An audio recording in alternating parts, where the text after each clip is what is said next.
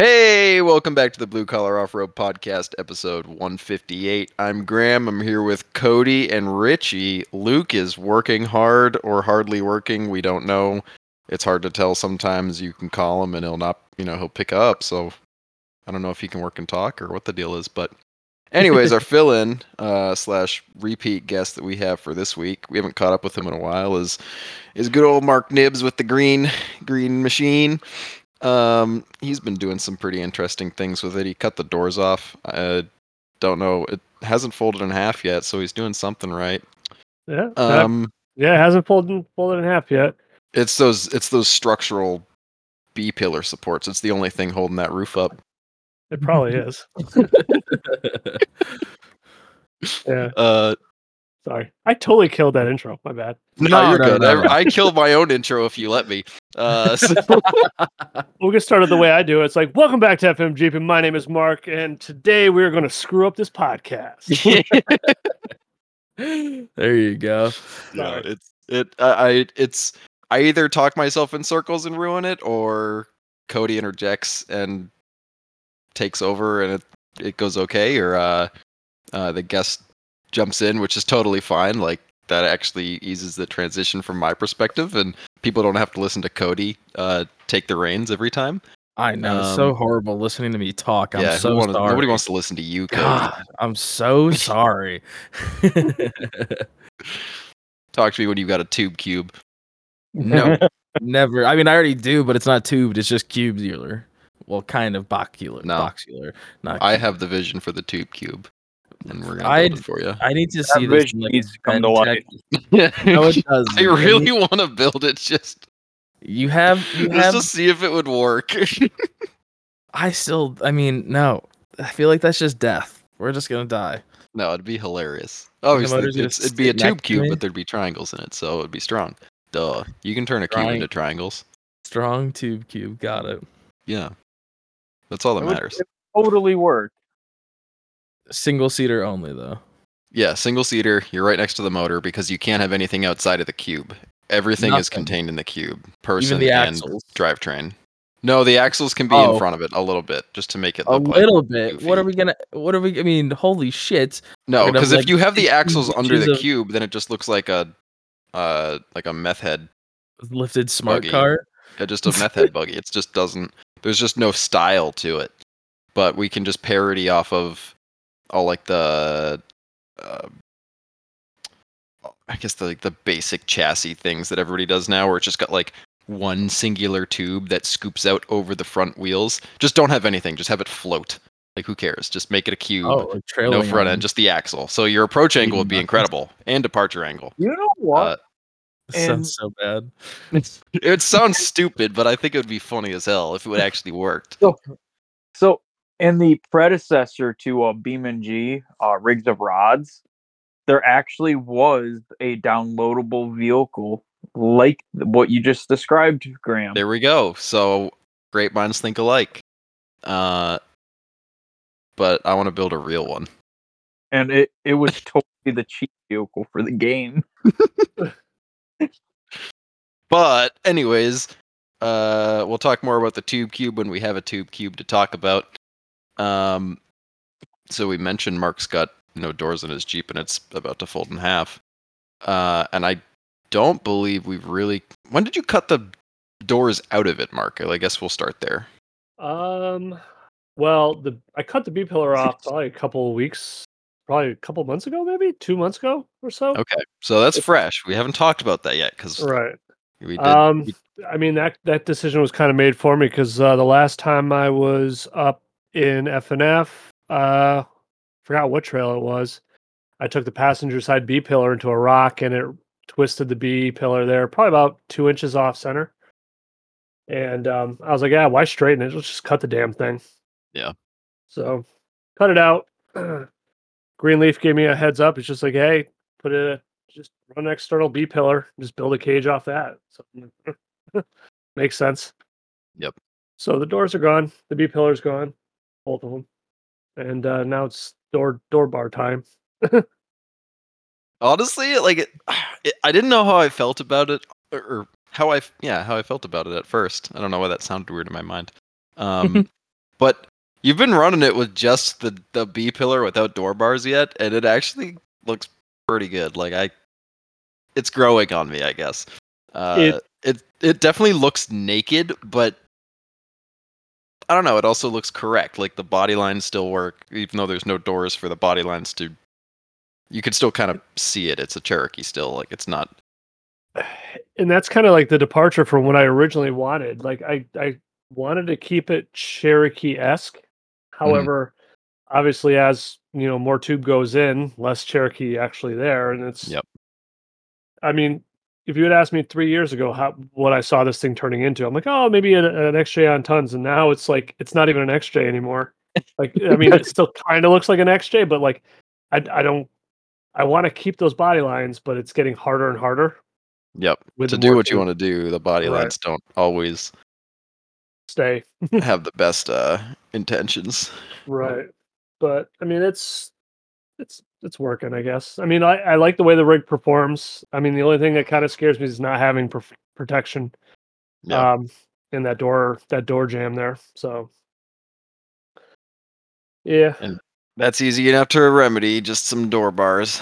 It's just making them look like they belong and are and be structural is the tough part. Yeah.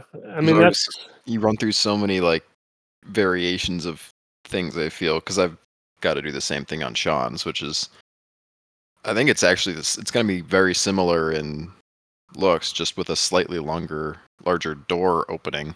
Maybe not actually, because your B pillar is probably set back a little bit. oh yeah. Um, it's probably about three or four inches further back than the factory. Yeah, so probably pretty close. And it just Yeah. I don't know how to make it look good but also functional. Cuz I mean, you can do the bottom of the A to top of the A where it ends and then you can do a you know the the maybe not the proper way, but one proper way to do it would be bottom of the A to top of the B, but that are like close to top of the B. And I just don't like the way that looks. But then you look at like I don't know what sport they use door bars like this, but it's it's just all vertical. There's all vertical bars, which I think is for what we're doing pretty good, but I don't necessarily like the way those look either, so I feel like you kind of need some combo and I don't know. Probably drag overcomplicating it. They do the vertical. It's like one horizontal, then it's all vertical, attaching from like either. I thought it was uh, more. Maybe you're right, but I thought it was more stuff like more contact style things where you know you may Like smash into either a wall or another vehicle, and you want, even though it's a lot of weight, Ooh, you NASCAR. want maybe. I don't think it's net. Maybe it is old NASCAR or something Yeah. I like that. think yeah. I think it was. It's Yeah. got the ribs. Yep, Uh, it is like a waffle. NASCAR. Yeah. uh, very Jeez. basic. Like it, it doesn't. I almost feel like it doesn't follow the rules of what you'd think of cage design nowadays because it's just so much Then like, again, this is ninety degrees. tube. different. This is like, well, you got to consider the fact that this is like uh impact, not, Mm-hmm. not necessarily crush. So I'm sure that there's like totally different cage design styles based off of like Yeah, Your- like yeah. Well, yeah, a uh, drift cage is completely different than a uh, wheeling cage. Well, it's because the drift kids didn't know what the fuck they were doing originally. Let's be honest. I don't even mean that as a dig, but like I feel like that was such like a backyard sport that all of a sudden, like they were just like, well, I don't want to die, and then they doing things. And like, I mean, I again, I we would have to ask somebody from like you know grassroots drifting on like what their inspiration was. We didn't have original- cages. You were you were a grassroots drifter. Oh, it was a while ago. Yeah. I think You he had a Mazda. I've got a Mazda sticker on that toolbox. He also has he's also a fruit booter, but we don't have to talk about that. I No, mean, we we- I honestly, we talked though, about that I last just want time. to. I, I don't think we did. I think we talked about it when he posted the the video. Oh, maybe we. I don't did. think we actually don't talked to him. By the way, absolutely fucking cool. I just want to say so. Even if we did talk about it before, I don't care because I, right now it makes me feel better knowing that like telling you that those videos were fucking dope. Like I had no idea that you did shit like that back in the day. That's cool. Oh, thank you. Uh, yeah, it's it's it's scary being a 40 uh 40 something year old getting back into something I haven't done in over 20 years. But yeah, it's it's nowhere near the level I used to be at, but it is what it is. It gets me out there. My kids are starting to get into it, so it's it's fun. Hell yeah. That's how I feel every time I go snowboarding now. Is like I don't even go to the terrain park anymore. Like I just like rip the side of the trails in the powder and then I'll just pop back onto the main and go down to the left where back in the day we'd be like take we'd hit a rail, take the boards off, walk back up and then hit the rail again like over and over and over again. It's like I don't I'm not doing that nowadays. I'm just out here to shred. Hey, but I mean that's the thing is like I would hope the other people around you are supporting you. Like the old the OGs of snowboarding are like, hey, dude, just be out there, have fun, dude. You don't got to be doing crazy, crazy like jumps or airs or nothing. Just go out and have fun. I still hit jumps, but like rails were the only ones that used to like actually fuck me up because I'd be doing something stupid. I'd be turning like just like I mean, just kind of as you know, like if you were to go for like I mean, you could probably gap something pretty easily without having to do a 360 or whatever 180 over it nowadays. But like back in the day, it was like if you weren't fucking doing a 180 onto something, grinding across it and then doing another 80 180 out, it was like oh that was kind of boring. So like but now it's like you do like a two foot gap and you're like oh that was sick, back on my feet again. Yep. And uh definitely starting to recognize that now um like with all the fucking concussions and things it's like i don't feel like hearing ringing and water feeling water in my ears for the next fucking 10 hours like i'm not dealing with that Rails are Oh. brutal. Like you catch an edge on something weird like that, and you're just Oh. down. God knows what you're gonna smash up. The Whether be worst your head or your hip or your whatever. the worst was the um those big black pipes i know that sounds absolutely fucking wild but like you know like the like drainage pipes that are plastic that like they would just like fucking shove into the snow and Yeah, you would just, see, like- I, I I wouldn't even go near that. I wouldn't even consider that on a ski. I'm sure some people would, but I was Dude, not. Uh, You know would how hard it was to on restrain from a pegging joke there. yes I, I hey, and i appreciate you for that No problem. but um honestly though like As he those you cries would, eternally. you would fall on those and then every single rib would just hit your rib your your ribs and it would oh so fucking bad it was like you're playing the accordion on it with your ribs and it's just like fucking bam bam bam bam bam oh so painful so yeah you know honestly i just you know put the bindings on go for a quick shred and it's a good time Yeah, I think it's fun just going down at this point. Like, just something to do. Yeah i hear you i hear you just getting the body moving again is definitely all, all well worth it um And so to roll this back, uh, Yeah. it is the NASCAR cages that I was thinking of. They're like not that complicated, but I mean, you've seen I've seen NASCARs do some wacky shit, so it must be strong. Unless they've changed the design up a ton, but it doesn't seem like it. I mean, I was gonna run like a, a straight horizontal from the B to A, and then triangulate from the the two by six like kind of up to that same bar, and I Mhm. might do like a small kick down from the B to the horizontal bar, kind of up where my shoulder would be, Mhm. as a little bit of extra protection. But I'm trying to keep that doorway open as much or as as wide as possible so I can get in and out. Yep. Um, I mean, I've been kind of like I said, I've been mess. I've been back and forth with the design. Well, it's I'll not probably- necessarily shoulder protection. I mean, it, I'm sure it's partially, but it's it's a lot of hip and knee is what you're looking for with the door bar, correct, Graham? Because I like I know Uh, like the I mean, seat will- sort of. I mean, you just don't want things entering the cabin, right? That so Right. you have Even- to balance. We don't want them in the cabin. Yeah, you don't want rocks in your face, but you also need to be able to get out of it. So there's a there's compromises to it all, right? You can I- build a tank that's you could drive over stumps and not get poked in the face, or you could and not be able to get out, or sort of come to a middle ground here where you can uh, Well, I've, not die. I mean, I've gotten to the point where I've pitched that thing like if you lay it on its side enough, and if there's a boulder underneath it, like it's gonna cut, it could come in. Yep. And if you're oh, harnessed in, you're the thing that's gonna give.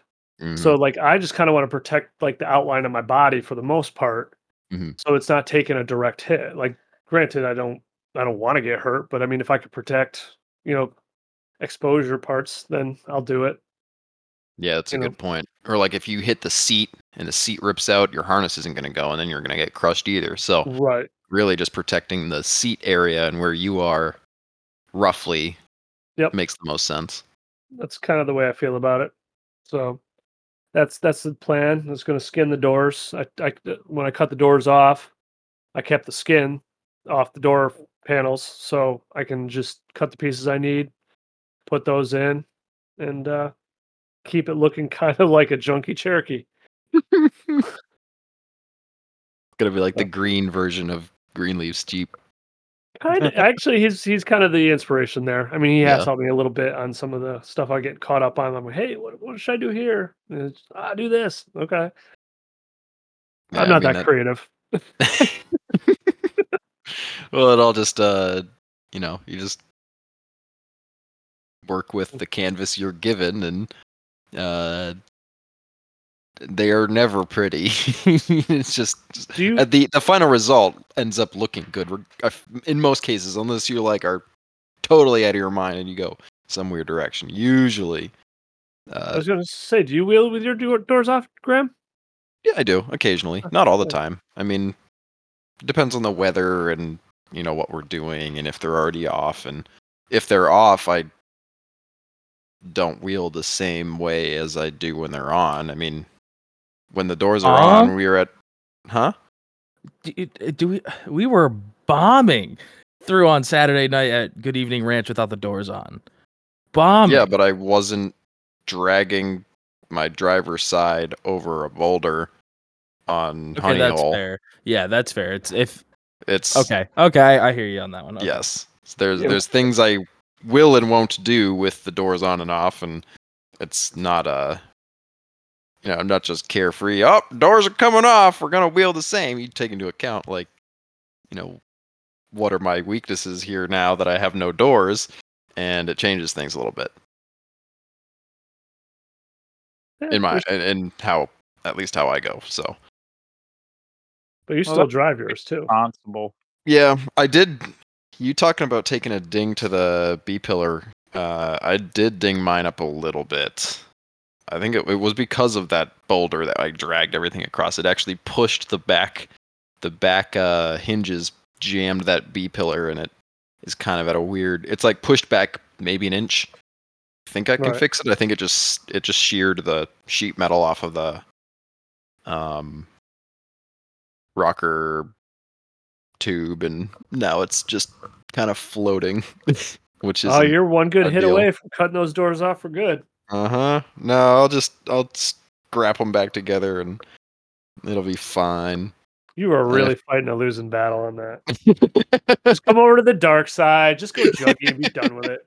no because then i'll just look like everybody else here I'll, we'll just have the the copycat clones of external b pillar cherokees i love them don't don't get me wrong but i'd like to to prolong my my uh, existence in the the door club group i don't know we'll see yeah, in worst case if i smash up that b pillar i can just have rj go and cut me out one from the junkyard we'll weld it back in it's just sheet metal Yeah, you're right. it's already an inch off. It doesn't need to be perfectly aligned. I don't have to be a body guy to put a new B pillar in. That much is true. Yeah. the door's still closed with it like it is, so I mean it's st- it is, it's got some give to it somewhere. The door Yeah. does at least. I mean, at the end, I was I couldn't open up my rear doors. I like I'd have to reach in through the window around the B pillar be, before I had the external one and Mm. open it up from the inside. And like I'm getting tired of this crap. Just cut the damn things off. Yeah. Two of my doors have that problem. The other one of them you have to push the button like 3 times and then it opens. There's no rhyme or reason for that. It just is how it goes. And then the passenger door is mint. Still mint. Doesn't look mint, but it opens mint. The window still exists. Uh, that one's mint.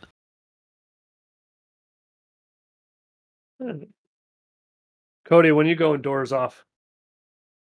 Well, you see, Priuses don't need doors off. All right, that that pretty No, the Chevy. When you put in the Oh, external B. Chevy. Well, all right. First off, first off, with how much those motherfucking doors rattle, I'm I wish there was a B pillar in that goddamn truck. That's what I mean. You install Christ, one. dude. Remove Those the doors and install one. so I was just talking about it today, and all of a sudden, for some reason, my driver's side rear door just doesn't want to open anymore. I don't fucking know why, but like it just doesn't want to open. So like, fuck Chevys and their stupid ass goddamn extended cabs. The stupidest decision I ever made was buy that goddamn extended cab truck. Dumb. Ugh, Rant over. Jesus. rant Mine don't rattle around in the shitty Dodge. I'm Yeah, surprised well, to that, honestly. Fuck I mean, the, the inner panel flaps around because I'm I refuse to replace the clips on it right now, but uh, I have the Well- clips for it. I just don't want to do it because I have to take that panel off anyways. So my thinking is I'm not going to waste the clips that are one-time use on a door panel that I know I have to take off. But it's been a year, so uh, Dude, I went I went on a date a few weeks ago. This girl hops in the truck and I'm just like, "Hey, just slam the door." And she's like, "What?" And I'm like, "Yeah, you got to slam that door because like otherwise it'll rattle." And she like looks over at me super awkwardly. She's like, "Is the door going to fall open?" Now in my head I'm like, "Oh my god, am I in Graham's truck right now?" And now I'm, I'm having to go through like the explanation. I'm like, "No, no, no, you are safe." I'm like, "Otherwise it'll just rattle." And she like shuts it normally and I'm like, Oh, it's gonna fucking rattle. I didn't even say anything. I'm like, whatever. She's like, Are you sure the door's not gonna like open up? I'm like, dude, how how big of a piece of shit do you think this is? Like, it's just my truck. Like everyone who has ever ridden in the truck in the passenger seat has not closed the door enough, and I will take a left turn, and the door will open up. It's happened every time with every person who's ever been in it. And as soon I as mean, that It happens, did you not learn. happen to me. Yeah, because When is when did you ride in the truck? going out a good West evening ranch Virginia. last Oh year? shoot! Okay, well yeah. I mean, Yeah. you drive ship boxes. You understand that you have to slam doors. You actually had one of the trucks, so you should doubly know that they're just shitty doors. Yeah. Any like normal person that gets in the thing never closes the door enough, and it does open up. Uh, and then after that, they know to slam it. Now Mabell's like double slamming the door because he doesn't know if it's closed or not. He's like, "Oh, I didn't close it." You know, he's opening it on the highway, like, "Oh, I didn't close it. I need to close it all the way." It's it's I don't know, annoying. I should fix it. It's messing up the uh, it's doing the same things as the Cherokee, where uh, that striker plate, where the um, or not the striker plate, but the insert on the door where the actual latch goes starts tearing that sheet metal. And it's Ugh. on the Cherokees they build. I I mean I've welded junky plates in and made one, but they make like a you know a reinforcement plate that I'll probably have to do. I should have done that in the Cherokee, but I didn't know they existed. So hmm. I have a home cut 16 gauge, 14 gauge plate in there. It holds up mint. Shitbox life. Yep. yep. And just 2000s vehicles in general. I want to say uh, I'm not having those issues with my Jeep, but then insert you don't even wheel it joke. So like, Yeah. No, or you don't even have a Jeep. I don't think it exists.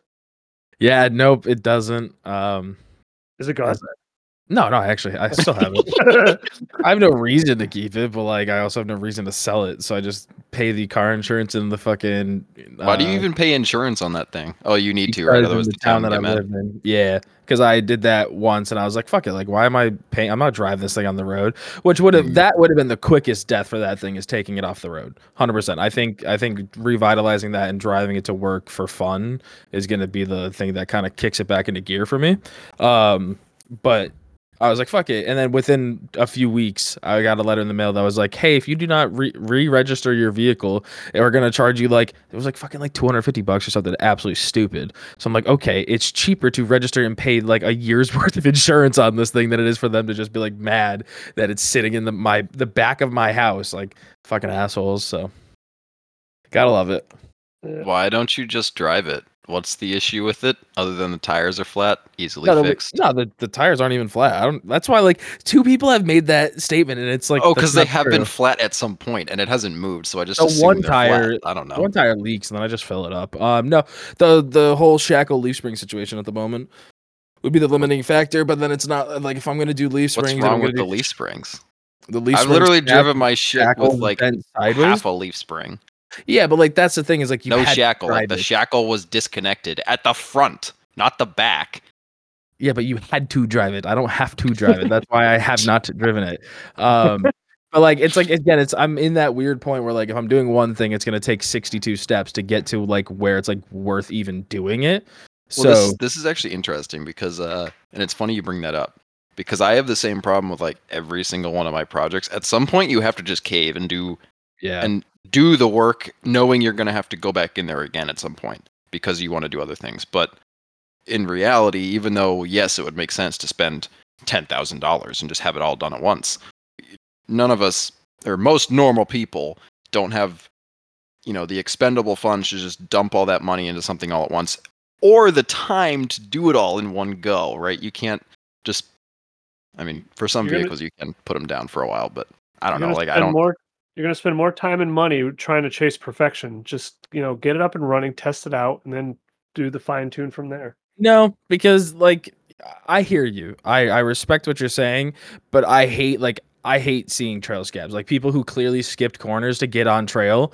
Like again, do I have an excuse? It's been like there's, a year there's and a a half. balance there's There a is balance. a balance. You are right. But if like you, if you you can have the same problem if you wait to do all the work at one time because you'll set aside six months to work on something and then it will rapidly decline and then you'll have two weeks left to do something before what your end date was and then and i'm not applying this to you i'm just applying this in a No, general I hear you. fact like wait a minute it sounds like graham waiting Oh, it till the me. last waiting till the last minute then Oh, no, no, like no. three all-nighters in a row then driving 12 hours wheeling all day and how many sleeping- times have i been the trail scab yeah there we go we're using me as the punching bag here the Dana when 50, have i been the trail scab the Dana well, Graham, 50. well, Graham, you- you actually wheel. I can't beat up Co- Cody Cody because he only walks the trails. He doesn't bring his rig. Can't be the scab. It if you're is a the pot calling the in kettle black. bloodstream. Mr. FM Jeeping over there. It is the pot calling the kettle black. All right. Okay, First haven't off- wheeled much, but okay. Thank you. So I'm I will I will go light and easy because there's a very you have a very clear and concise answer. So like I cannot harp on you too much, and I respect you know the decisions you have made. Me on the other hand, I you know I ain't got I got it. I have no excuse. There's, it's just at this point it's just I'm not putting money into my Jeep. Like that's literally the only answer to it. Money is going elsewhere other than the Jeep, and like there's just slowly becoming no more excuse for it if I want to continue being in wheeling. But um, but yeah, no, it's like like okay so yes i could have put uh new shackles into it and just rode it the way it is but then if i break a leaf then i'm gonna be hopefully not stuck on the side of the trail but like you know there is a chance that it flips the wrong way or something stupid so like the Oh. rear the rear situation it's just like i need to do shackle boxes shackles and leaves which again is like what 640 something dollars it's really not bad at Shackle all Shackle boxes are nice, but you don't need them. no i RJ do doesn't have them. That's- He wheels. Yeah but the, the difference is is my He also shackle doesn't have the has- ideal shackle either. I'm not a huge fan of the shackles that he has, but they haven't folded on him, so that's still good. I mean, you don't have to Well, have he barely the perfect hard. wheels.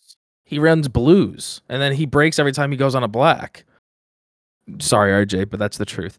Um, I mean, you. I, I, think I, I mean, I hate to say it, but I mean, you're almost in the same boat. You have a little more experience, but rig wise, other than you know the three link and the slightly better suspension, it's the same thing.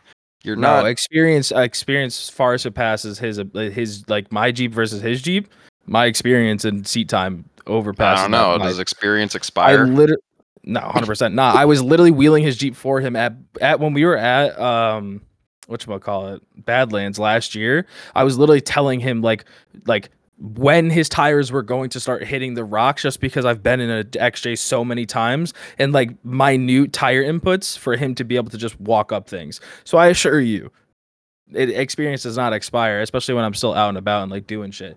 Um, but like regardless of vehicle thing, I mean, there's definitely there's like okay, he has uh he has four eight eights. That's like that's like the only thing that would like give him more driver feel than anything because he doesn't have to give as much throttle input. But like regardless of that fact, um I don't know.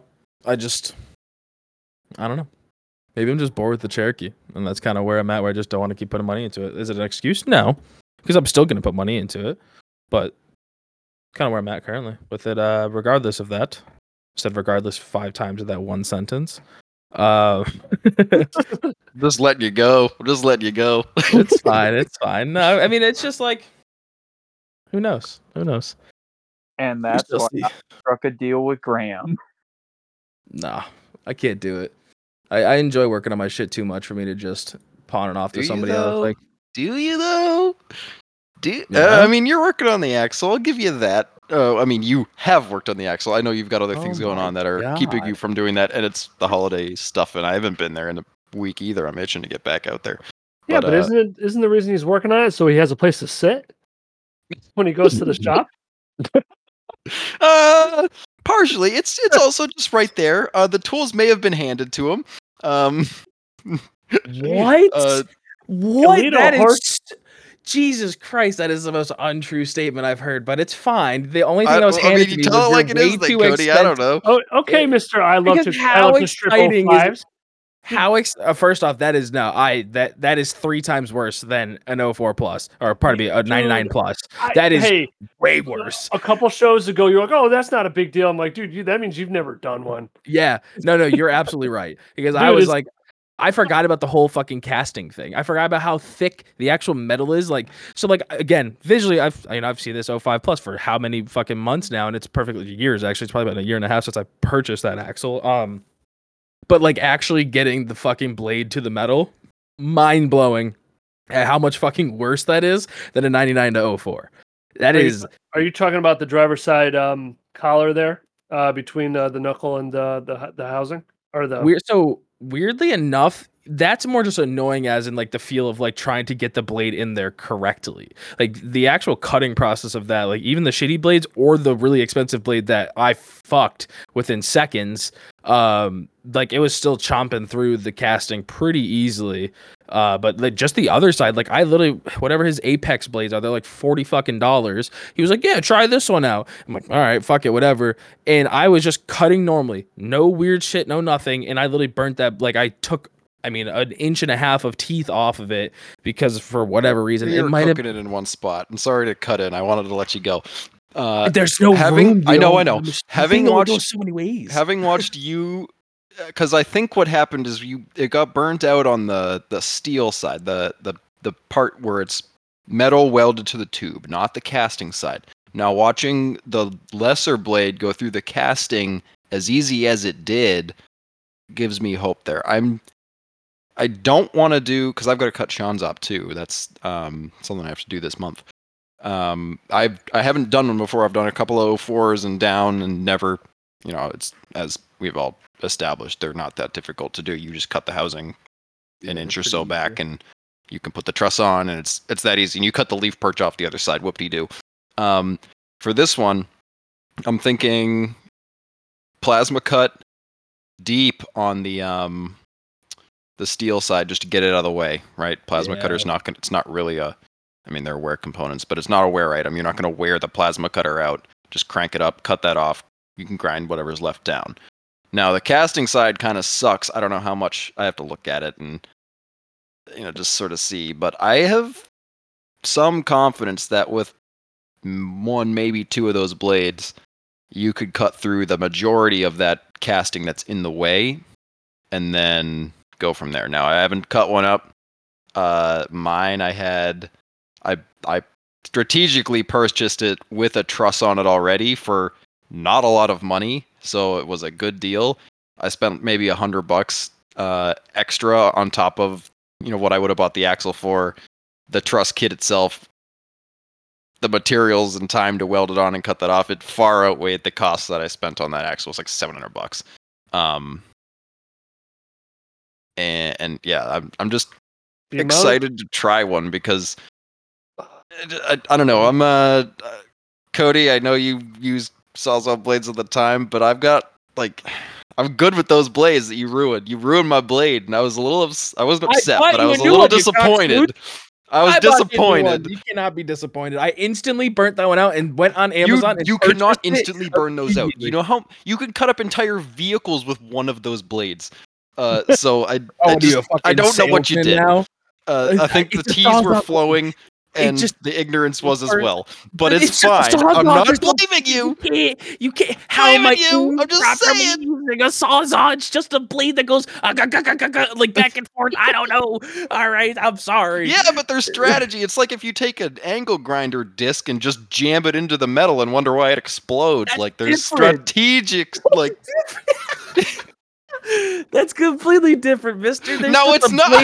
that goes forwards and backwards. That's all it takes. Oh, that's it. And you put it to the metal, and it goes oh what chung chung chung chung, and then it goes through the metal. And if it don't go through, you take the blade off, you put a new one on, you keep on chung chung chunging. You know. I think that's It's how like that welding. You just turn the gas on, pull the trigger, No, no. pray. Right? It's the same thing. There's no Dude, I've finesse. had There's everybody. finesse teach with to weld. everything in this. It's uh, I ain't got no finesse with the welder. That's for damn sure. well, you will by the time that casting's done, because otherwise you're gonna be there for a while. I don't know. With the saws, I got you. I can. I can. You know, I'm pretty good with that. Clearly not, but um, but the welders. Oh, dude, I'm just so bad. There's. I'm horrific at welding. It is. There's just no way around it. Not with that attitude, you are. Yeah, but then you look at like, okay, I weld on something, and then I'm like, oh, cool. But then you see Mabell weld on something, and you're like, oh, that's welding. so like, why would I weld something when I could just go, hey, bud, what do you want to weld this up for me? And then we discuss something, and then it's done and over with. It's great. But you like working on your own stuff. Yeah, but I'm just a shit welder. Okay. got yeah, him. it's- but the thing about Oh, it is yeah. you can be a shit welder, but if you don't pick up a gun, you're always going to be a shit welder. Mhm. I pick up guns. Oh, Wait, ah, sorry, I pick up welding guns. Sorry. No, you I- also I pick need up to- giant pegging things. And sh- I was gonna Man, say- I'm oh, one of those him. auto He's banned. peggers. He's The banned. auto Oh no! I was gonna make a joke when we were Fully talking about automatic. it going the saw going in and out. I was gonna make the joke, but I'm like, man, that's wild. I'm not going into that. I was just letting you two run because that was hilarious. oh my gosh. I just you know, I just need to watch Graham do, you know, do his really or doing shoot do we can do them together. You can just follow my my lead. We're just tag teaming. You teaming can just be like the little yeah. lemming and follow me right off the cliff with a pile of burnt up sawzall blades. We'll see. Yeah. Yeah, you can use the expensive one. I'll watch you use that one, then I'll go, oh, that's how it's supposed to be done, and you do the exact same damn thing. yeah, I I, I, you better golf clap when I have that thing done. I With want to one time blade. myself. I'll buy you another one if you can do You it in owe me blade. another Dude, it's way more. I, one I already bought it. Did he? Wait, did RJ Hell not yeah. give it to you? Did RJ not give it to you? I haven't seen RJ since he bought it. I don't think. Oh, dude, I was gonna say RJ literally has it. Like he has it in hand. So yeah, I it's, saw him buy it. I assumed Yeah. that what it was. yeah, he uh so it's there. It's yours. Supposedly, um, fucking Jace was telling me about another Milwaukee blade that's a little bit better, and they were No, cheaper. no, They no, like, not Milwaukee blades. I won't touch a Milwaukee oh sawzall blade. god, They're fucking it's trash. not. It's it They're wasn't. trash. It's, it's a whatever. the Diablo or nothing. So it Lenox. is the Diablo. So No, again, no, uh, no. Lenox. Not Lenox- even Lenox. So I like the. So I'm. You know what I'm gonna do? If I'm you gonna think a go- Lenox blade is good, you have not seen Okay, the, I'm the cream of the I'm- crop that is some of the Diablo blades. Oh, you can be bullshit, dude. The Diablo let me down on mine. I was so Okay, well, off. you I'm bought like, the wrong- a- Exactly. you Diablo bought suck. the wrong one. They You suck. bought the Nope, wrong ones. Nope. I'm I don't know. And something did change. right now. There was a change about a year and a half or two years ago Yeah. with their blades. You used to be able to go to Home Depot, not know what they were, and buy the right Diablo blade, but they made it a lot more difficult, and they must have added like an intermediate line for metal. And it's not as good. Those blades suck. Because I bought a 15 pack of them one time, and I cooked them on like nothing, and I was like, "What the fuck?"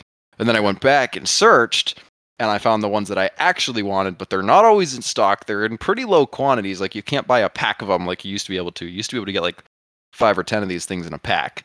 And then they stopped selling them like that. Now they're in a much smaller pack, and the shittier ones, which I assume they're just cheaper, easier to manufacture, and most people don't know the difference. But when you're dumb like us and you're cutting through, you know, a six six inch long, two three inch thick chunk of cast steel, uh, you need the good one. Um, so I don't know. There's, it's the hundred times life. I forget what the, what what it's like. It's not Apex. It's something else. Uh, it, are those are pretty decent blades, and they cut through shit fast. Mm. Uh, I'm gonna. I'm literally. I texted my guy. He's gonna give me a 10 pack of the fire and rescues, and you're gonna want one blade. I'll do that whole motherfucking axle. One blade. I'll do yours too with the one blade because it'll be that easy. Okay, go for it. Yeah, it, Tell me. fireman. The ones that I don't know what happened with the ones that Mabell got. He must have got like I. So they are Maybe he, he probably doesn't know how to finesse a sawzall blade either. Let's oh my honest. you bastard! All right. Anyways, the only so the only reason that I even know like why these are so good is from doing all the oil tanks. Like one uh, mil or pardon me, one Diablo because it's not a Milwaukee. It's pretty much the same thing, but it's fine. Um, They're not. They're just both Like- red with white lettering. yeah, that's that's all I need for it to be the same thing. Um, but um, like one, you could use three of the fucking Diablos on these oil tanks, and you wouldn't even get through one. But I could go through like six oil tanks with one fire and rescue Lenox. So Well- we'll see. We'll see. Yeah, I mean the other thing to consider, and I didn't realize this was going to turn into the Sawzall blade episode, but there's different blades are better at different types of metal. Usually, the, Really? thin tooth stuff is really good on. I might be no, I, I think this is right. It's it's good at uh for thin metal. You want a thinner tooth with a tighter, like more peaky profile, right? Anything with carbide in is going to obviously be better, but you can have a carbide fat or skinny tooth uh, sawzall blade, and it's going to suck wind on something thick. And then there's there's there's like the wood sized thin ones, which can do good on sheet metal. Then there's like a mid grade one that's just bigger tooth. It just looks like a bigger wood saw, but they do make them for metal. I don't know what the difference in the teeth is. And those are pretty good at like mid-sized metal as long as you don't get them too hot. They cut through clean and they go quickly, but it can't be too thick and you can't get them too hot or it just cooks them and then you just, you know, it's not going to cut. Uh, and the bigger blades are really good for some of the thicker stuff, but they make a mess of thinner stuff and you end up heating them up too much and they do stupid shit on the thin metal. They just don't work right. I've seen that too, where I've used the wrong blade on the wrong gauge of metal and then it, you wonder why it doesn't work. And that's why I think or at least in my opinion, why everybody's got all these varying opinions on sawzall blades that, you know, it should be cut and dry, whether the blade is good or bad. It's like, well, you can use them on different sizes, thicknesses of metal and get a different result depending on what you're doing and the circumstances of what you're cutting. So I've tried a handful. That Diablo blade has always been my go to. That little six inch carbide beefcake. It it does good. But I'm willing to try the fire rescue. I've never tried them. I don't. There's we don't Logan. Like the like they literally have chopped airplanes in like full circumference. guess what? Airplanes are made of pretty thin gauge metal, Yeah. Aluminum. aluminum. Yeah, that easy, Aluminum? soft. I thought, oh fuck. Maybe you're right. All right. We'll see. We'll see. Well, time will tell. I mean, you can buy an aluminum Dana 44 and cut it up. I bet you the Diablo blade could do that too. With the axle Just cut the casting in half Yeah. and make a Right, nice lamp. That'd be cool. We could do that for the shop. Be oh, sick. I don't need a Dana 44A lamp. Why not? Because what do I need a lamp for? It's like, if Right. anything, that goes in the living room, but I don't want that in my living room either. I ain't lugging it up your stairs. Fuck that. It's Why? only half a Dana Dana axle. It's not that heavy, and it's aluminum, even lighter. Yeah, but it's for your house. Like if I Well, would put it in your make room then. I'll carry it up your stairs. we can do that. I do need another lamp. Well, we'll though. we're gonna have two halves, so we'll have two lamps. We can solve Son this of a problem. bitch, we are gonna have two lamps. Anyways, anyways, anyways. Ah, Um, okay.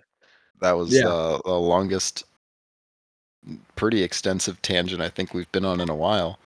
about And I thought Luke was the one who got us off track. Yeah, you took that variable right out of the equation. oh man. Oh, what do we hit next? We talked a little bit about your Jeep and the cage and or the B pillar and door bar future of it. I know you mentioned uh the yard sale that it had at Field and Forest, but we didn't really get into that. That wasn't so much the yard. about it. All right. Well, I don't remember. I forgot when it happened. It was on a Rockaholics weekend, and of course, it's always the like, hey, let's just hit, let's hit Nelson's crawl. It's it's quick, it's fast, and like I guess uh, I was with Ben Anderson at the time. He's like, I, I had trouble on this on uh, Wheeling for Warriors, so let's go hit that one. Yeah, no problem. I'd never done it. So we're like, we're we're bumping through and everything. We get to the last hill, the last hill climb, and then we go down, and then it cuts off into um another trail. It's escaping at the minute, escaping me at this minute. But like, I'm going up. I saw Ben do it, and he just he gave it he gave it the fucking beans, and I'm like, okay, all right. He's a little bit he's a little bit more uh he's a little bit more set up than I am, so I probably really got to get heavy into the throttle. Mhm. So I, I got into it. I was halfway up the hill, feeling good, moving. I wasn't getting caught, and I was bumping pretty good. And before I know, all of a sudden, it's like I land and the engine just starts cutting out. Like it would rev up, cut out, rev up, cut out. I'm like, oh shit, what the hell happened? Well, and then it just died. So I'm like, oh shit, did what happened? Did the battery terminal fall off? Like, what Mhm. happened? Did the fuel like did I starve it for fuel? I'll come to find out after like trying everything and burning out the battery, trying to winch up the hill. Uh, I ended up breaking up breaking the fuel pump off in the cell, the fuel cell, kind of like what Luke does constantly. Yeah, the Lukeism. Yeah. So That's weird. it was it is weird. Um It makes And- sense based on we've had so many conversations about that particular failures that it makes sense, but like it's still annoying. You wouldn't think that would be a problem. yeah, and I, I I'm shocked that no not it's not more widely known to be honest because I mean there's a lot of guys that run that cell. Yep. And like up until like Luke started having issues, I hadn't really heard much about it. And then like now I hear more about it. And I think Yeah, it's it's all those people having who do have problems and don't know what it was or you know think it was a fluke or whatever. And you know it's only when people start talking about it do they realize oh it's not a fluke. It's happening to happening to a lot of people. Maybe they changed the cell design or something. I know people have complained about it before that does, that doesn't have baffles and stuff like that. Maybe it's like fuel sloshing and side loading the pump or something. I don't know. Well, so the pump at full extension, at least the pump I had, which was a Bosch OE replacement, was missing the bottom of the tank. Probably, I'm and I'm guessing it wasn't tou it wasn't contacting the tank, so Gotcha. it was it was free floating. Mhm. And I mean, you put enough side load on that, you get the the, the fluid sloshing around. It will remove itself from the ho- like the pump will remove itself from the housing. It'll still pump, but it just Mhm. won't send it into the line. yeah and that's it's just- exactly what happened. huh So I, I just all I did was extend the line, extend the the the sliders that you know, and, and kind of put some tension on it so it's pushing against the bottom of the tank. It's been fine ever since. But um, the So real story was though, the issue. Was that that, it was, was- too deep, and then like the actual pump wasn't sitting on the bottom to support it. correct? Yeah. So like, yeah, the like if you look at a lot, what is all for the, it's a TJ pump that actually is like it's designed for, I think, right? But even I think Luke tried that and it still broke it off. I I ordered a TJ pump, and it was the same length as mine. Oh, When it so was- no Oh, fuck. difference. So I, like I said, I just I, I sent it back. My pump still worked. All I did was like I said, I took a piece of fuel line hose Mhm.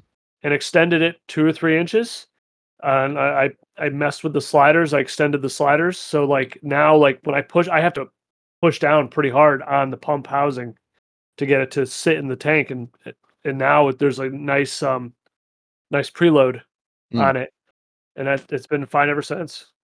Hmm. So yeah, you should have told Luke that before he changed his whole system. Uh, I, or I you did, did, it but- afterwards. But we all know Luke. When Luke gets something in his head, he runs with it, That's and then true. he changes it three hours later, and then he changes it again three hours later, and then three hours later after that. yeah, it's a whole. It's you never know what you're gonna get. It's always a new uh, a new adventure with him. Luke knows I Uh, love him. That's all. Um, yeah, I don't know. I've had my factory tank back there. It's never had any problems. It cost me a nothing to do. Oh, it cost me the cost of ratchet straps. I think you can get them for like twenty dollars, and some Yeah. U bolts from Home Depot, uh, and a piece of wood that I found on the ground. Um, and it, it just sits in there. I've smashed the shit out of the thing. I mean, I've come down so hard it it knocked a rod bearing loose. Uh, and rest in peace, original motor. Uh, but the fuel tank never had a problem. But yours is still in the factory spot, right? Nope, nope. It's sitting in the back of the. the oh, it is in the back. in the it's in the cab now. I mean, I've had well, I had it underneath for a long ass time, and I'd drag it across rocks. No skid plate or anything. Those are for babies. Um, and yeah, I don't know. I don't. I'm not changing it unless I've got a lot of money to burn. It's. I don't feel like it's any less safe than an aluminum cell that's prone to cracking. Uh, other not. than That's why you should have a firewall. huh? It's not any safer. That's why you should have a firewall. It's not any less safe. That's what I'm saying. It's just the same thing. Yeah, either way, you should have a firewall. So Correct. if if most people are running around, and a lot of people are with these moto built cells, and without a firewall, without any of the, this stuff, and you know, or without, I mean, most of them have some cushioning in there, but I mean, it's still a problem. You see it every once in a while. You see it all the time. I've seen like, I feel like every time we go down to Kentucky or Tennessee, somebody's got a fuel cell that's leaking. Uh, Yeah, or at least not, maybe if not every time, at least like every other idea. trip, somebody's got it, got a problem with it, and I mean, it's it's not the end of the world until your rig burns down. But I've never had any issues, knock on wood, with with like the evap uh, fumes in the cab. Really, I mean, I don't have the greatest evap purge system in there. It's actually laughable, but it works. It doesn't smell like fumes in the thing. Um, even only slightly after you like just fill it up, but that could be a million things. Especially now with all the glass out, I'm a lot less worried about that. Um, Oh, you finally it- pulled out the glass? uh, I mean, I've it's been missing a lot of it, and I just haven't put it back in because I know I'm just gonna smash it out again. So I, you know, if I go through and spruce it all up all together, I don't even have a header panel mark. I don't have I don't have marker lights. We were talking about this last episode or something. I was like, oh, I could put it back on the road if I change the tires. Or no, it was the um, it was the uh, turn signal uh, Yeah, auto um, return. That's why I didn't put my PRP wheel on because I didn't like that it didn't Oh, give yeah. me any option to have that. And then Cody rightly pointed out that I have no turn signals to signal with anyways, so it doesn't matter. Just But- cut the damn doors off. Be done with it. You're fighting a losing battle. I know, I know. I think Cody's the only one that doesn't have any removable doors. Oh, any Yeah, free why door is wanna do that? removable with enough Torx bits. Just buy three because you're gonna break two of them at minimum. Oh, oh totally. If you've never taken the doors off again. Doesn't matter what brand. Um I lost my train of thought. Where were we? Oh, fuel cell. Yeah, I don't know. I mean, it's not a if I had a couple grand to do it right, I'd change it, but I don't want to compromise and But that's spend that's one of those things. Like, so I'm at a point now too. It's just like, do I really want to spend? Like, I I, I can't believe I'm going to say this. I'm kind of mirroring what Cody says. It's like, do I really want to spend money on this thing? Like, if it works, it works. Great. Yep. Like, how much more?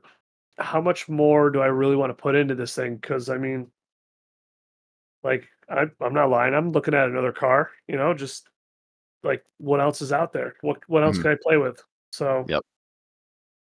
you know how much more do you really want to go on something that you're eventually going to have to trash and throw Yep. away Yep. Well, to a certain degree, because I feel like that's every vehicle. So like I can't agree a thousand percent, and like people have harped on that enough with me too. But also, it's like with a like a let's say it's a a full buggy. At least you you know the suspension would still hopefully cross over, the axles would still cross over, maybe the engine, maybe all like the interior. So like you're still saving time and effort. And then all you have to do like, but then again, I guess a Cherokee's kind of the same thing. Like what do you do? Just put stiffeners on it in a cage? Like you're gonna have to build a whole chassis. So I, I mean, I don't know. It's is it uh, what, what's the term? Like one thing and one and the other, or some shit like that. I don't know. Maybe I'm clueless. No, I mean I get what you're saying there. Um, where you can transfer things. I mean, it's you can build axles knowing it's not the rig you're gonna keep them in ten years from now, and be confident that as long as they're working under the rig you're going to initially put them under, and they're not breaking every trip. Which I mean, if you're putting super duties under any rig, and you do basic things to them. You're probably not going to blow them up with a stock motor uh, in any car, uh, unless it's like a mm, don't know. I guess stock in a stock configuration, you're going to be hard pressed to break something like that unless it's really heavy. Um, and yeah, you can transfer all that stuff over. I don't know. I used to be in that boat, but then the more I think about it, like the less I, feel like I don't know. I I would probably do thing. I would. There's just different ways to mount stuff for different vehicles, and I don't know how much it would actually transfer over. So at that point, is it is it even worth keeping them? So I, I don't know. It's you can go both ways with that. And would it cost you that much more to build a set new if you're selling the old one? and then you get to learn from. And this is me coming from like I just Ooh. I enjoy iterating on things, right? If you build an axle, like it's built, you know it works, it's proven, it's been under a rig for three years, and you part the rig out and you sell the axles as a set, and you can make some. You wouldn't make money on it, but you would recoup some cash to do it again and build another set. Maybe you wanted to do nine inches like a retard or something. Um, uh, that's nine inches are fine in the right application. I don't want to get yelled at here. Um, Oh, I'll fight that Just- fight. Let's go. Nick Nick is screaming after he just bought two two nines. Uh, I don't know. I think nine. nine this is here we go. I've seen nine inches. Fuck, pretty good, man. oh, I, they Um, can. I'm. They're ah, getting cheaper. They're getting more attainable. Uh, the customization options you have with a nine inch makes them incredibly competitive. Uh, I still think the price of the housings themselves are a little over the top for what it is. Um, especially considering most people have to weld more junk onto them anyways, truss wise and other otherwise, to right. make them do what you want to do. And if you're spending, what is it like eight thousand dollars on an axle? I don't know what the housings themselves cost by themselves, but like you would expect to not have to do anymore. And maybe I'm citing the wrong things for pricing and otherwise, but I don't know. I'm just I'm still not sold on it. If they're gonna give you a housing that you should be able to put under that you're gonna put under a buggy that's like prefab, ready to go, why the hell wouldn't they just beef it up to, you know, have the trusses on it that it needs to do the thing? I mean, eh, I don't know. Well, I, I I think it's getting there. It's not quite. Well, I mean, knowing what you know now and what you're with the rig that you have now, what would you have done different with your axles? mm, well, I wouldn't again, have put the well, 50 under it. Well, I was just I about would to have gone say. straight to the Super Duty. I was just Um, about to say, yeah, because like you have to take in consideration the fact that he's already been on one front axle, so like he's already learned and then done the changes. So he's probably I'm- but I have no regrets consider- with the 50.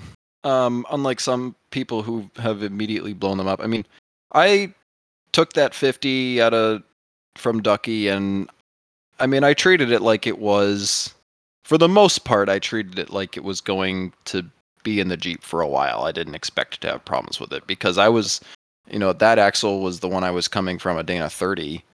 Um, a decently built up Dana 30, but I had grenaded that Dana 30 like across the board. Everything was blown up in it all at once. So I knew I was going into this one and I wanted to do, you know, I wanted it to be strong. I wanted it to be reliable. And I think for the most part, I, and I didn't spend a ton of money on it. I put gears in it. I geared it myself. The gearing, uh, the initial gear set I put in that thing wasn't the failure point. The carrier split in half because of uh, the weld job that was done on it, and it owed nobody anything. It wasn't something that I had foreseen, uh, and it just was what it was. But up until that point, that axle had no problems other than breaking uh, the outer stubs. I never broke an inner. The inners would bend, but and twist a little bit, but I never broke one. It was always just the outer stuff, the little stuff. I mean, we ran the the hubs on them and blew the hubs up, but I you know, say what you will about fuses, and I don't like sitting on the side of the trail with a broken hub either, but it's better than ruining your entire weekend because you broke an inner shaft that grenaded your uh, Ring and pinion. ring and pinion or your carrier and a bunch of other things. So I think to get me from the point of, you know, owning a Cherokee on stock axles and 35s to, you know, the end of the two, three years that that axle was in the Jeep, it did its job. I put, I learned a lot about how to build an axle, uh, a bigger axle, and put it under a rig. And I learned, you know, about all the Super Duty parts. I didn't have any idea what any how any of that stuff worked. I remember putting that thing like lugging that thing around in my parents' driveway, like dealing with all the massive ass shit on that, and it was just it was sort of a shock to me because I hadn't worked on anything that heavy duty or with with components that big and you know prior to that I hadn't done anything. Everything before that was just you know light duty SUV stuff, and now I'm introduced into like the you know half ton, three quarter ton truck world, one ton truck world, seven eighths ton, I guess is what we called that axle. So it was, uh, you know, I think it was a an, a great learning experience uh, more than anything, and it wasn't that high of a barrier to entry. I got that axle for cheap.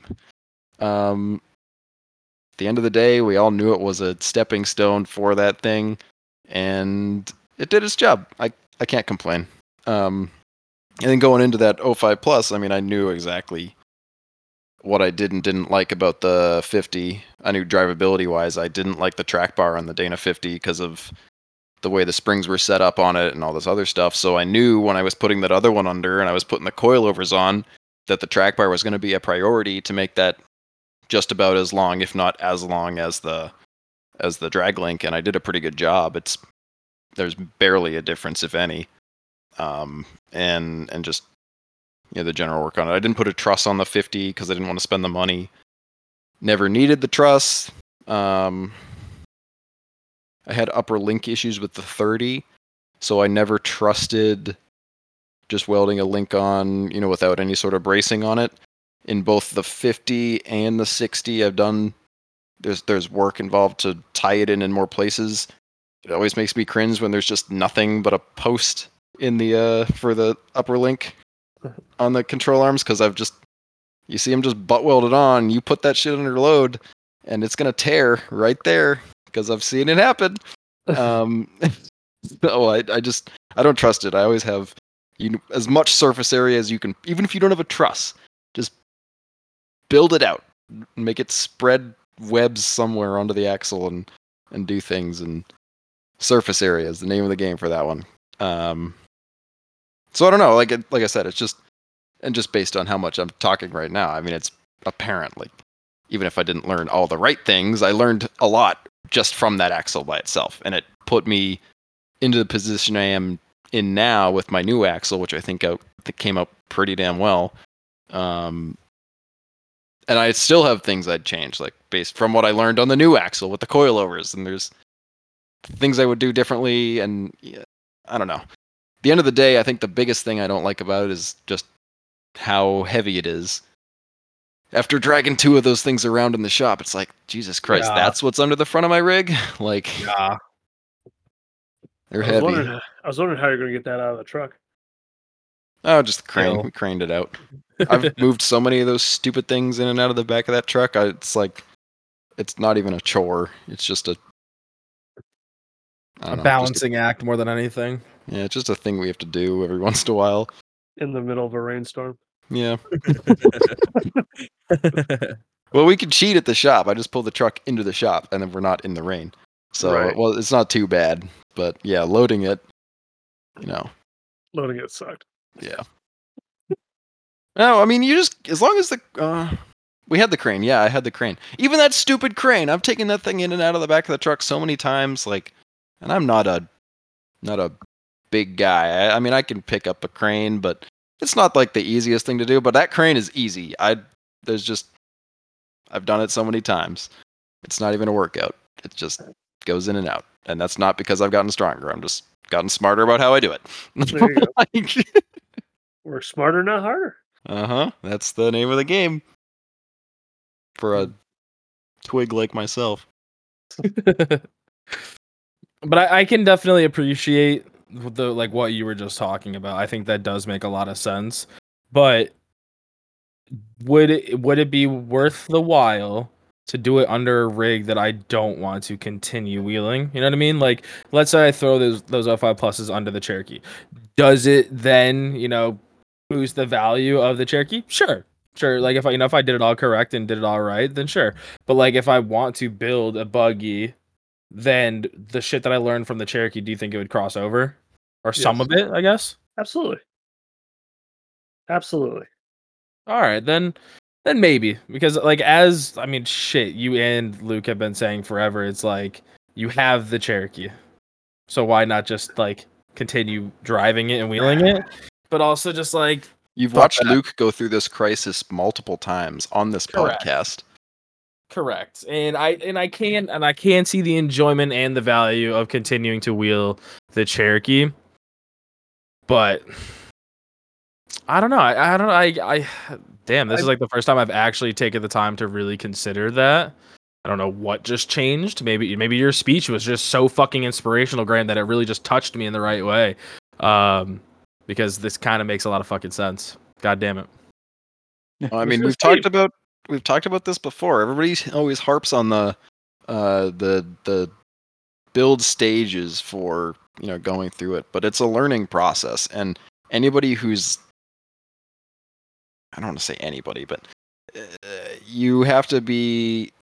It exposes you to all these different just mechanics and the technology that is Okay. going into an off-road rig, and if you don't do that, you either don't have that knowledge or you've learned it from someone else or from experience working on other people's things. And like you know there's no way to you can't just watch a youtube video and like know all that stuff. Like you have to you have to struggle with it. There's no you don't learn unless you're you're you're working a problem in some way and everybody's got their own little like ways that help them and the things go through. But if you're not like sitting there with some tension or uh issue that you have to work out on your own it doesn't stick. Like you're not gonna you can't Yeah. just watch a video on suspension geometry or look at a spreadsheet that somebody Like, set "Oh, up with the with the links on it and be like oh i know how this works. Like Yeah. it's trial and error. Like you're gonna fuck up and you're gonna have to figure it out. And like i don't know I, you're very concerned about being a trail scab but it, like that's That's how you learn. that's part of the tension. Like you that is a that is a negative thing that is happening to you. So now you know better and it will make you you'll be much more open to learning about how to make that not happen again right or how to do it differently so you can make whatever it is that is giving you, know a what? problem not a problem You're you're speaking too much truth right now, and it's starting to affect me. You know, good You're, you're that's what i like to hear hopefully other viewers sense. who are also having or listeners we don't have viewers Cody, uh, I, was gonna say, like, I failed at trying to weld, learning how to weld, like three or four times. I went through three or four welders. I bought it, got Oh no no no! Pissed off? sold it, No. like, just like you learn. I'm no welding. We're not gonna. No I- no, welding. no, I'm I'm- just I'm- bad. Like there's no. I have tried. I have many many hours. I mean, uh, okay. I again yes. Let's say I have 10 hours into welding. That is absolutely not even close to the tip of the iceberg of what like it would actually take to become good at welding. I do hear no you but there. you can do the basics and you can But do when- non-structural things Oh, that's how I started. yeah. I'm no Yeah. professional welder by any means, and I still have a lot a lot of rough edges that I am not particularly happy with myself, but um I've welded enough non-structural things that I was comfortable with how the machine was working and how things were doing that I tried and did structural things and a lot of the stuff on my Jeep was from that era and it's been tested and it's been good.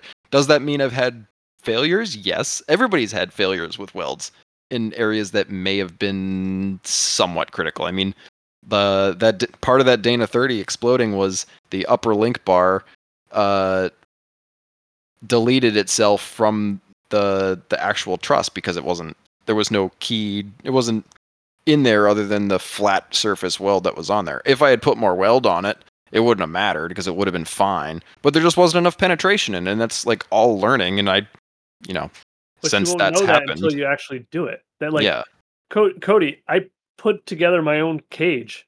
I was scared shitless. Like, God, I am I welding this right? Am I putting Mhm. it in the right spot? Like, that's part of the learning process. You know, it's it's Mm. you're gonna make those mistakes, and then you can try to be perfect all day long. You're just gonna spin your wheels, and you're not gonna get very far. Like, it, you know, like definitely listen to what other people are telling you. Like, I mean, I learned a lot from Luke and Graham. I mean, there was plenty. There was times when I was doing my my swap where I'm like, "Yep, I'm done." Like, I I'm I I don't feel confident. I don't feel confident, and I I like would hit a roadblock, and it's just trying something like, "All right, this is this is crazy. Let me just try this." Like my track bar setup, I went through three or four iterations. I sent Luke a couple pictures. He's like, "Yeah, no, try again," and like it it it happens like it's you're i don't know man you don't don't try to chase perfection No, not necessarily chasing perfection. That's for sure. Like I, I, I hear you, but I also believe in if you're gonna do something, you might as well do it right. So like, or as as as right as you physically can. You know what I mean? Like I'm not gonna go and chase perfection for the right answer, but I don't know. I don't know. I definitely hearing what you guys are saying for sure, for sure. I- I mean, like, I mean, uh, if if there's anything, look, from three years ago, I was kind of, I was probably closer to you than what I am now. I'm not. That's not trying to put. That's not a dig. You no, know, I was mean on, that's I was that's- on I was- 33s and 35s, Yeah. like fairly stock. I had, a, I think, a long, long arm, and now I'm like one tons. Like the confidence level in what it brings out and what you can do and drive. I mean, like, dude, I'm a shit driver. The rig does most of the work. Like, if I actually got good seat time, I'd probably be much You're- better. But Your know? rig is very much a cheating rig. Yes, it is.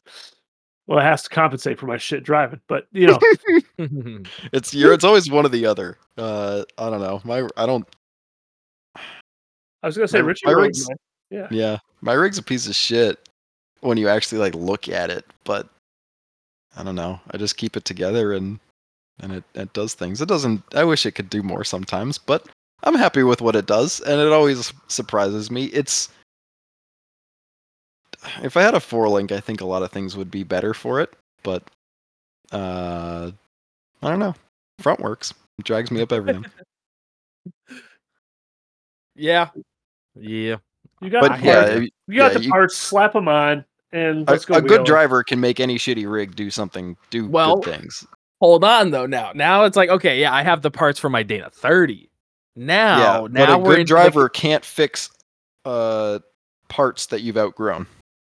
But that's what I'm trying to say is it's like okay, now do I just put the parts in the 30 or do I just you know I have the tons and I just set the tons up for the Cherokee and put those in before the start of the next year? Just saying, like build build the What's old the- five, and then if you want to bring it with you on your next rig, do it. If you want to sell it on your other rig, then hey, you already know how to build an 05. You're already one step ahead.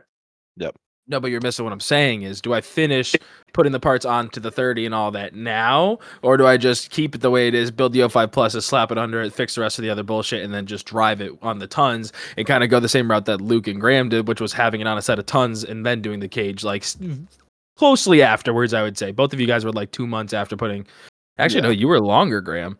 You were like almost a year, right? Being on the the 50 and the 10 I was I think I wheeled a whole season without the cage. Yeah.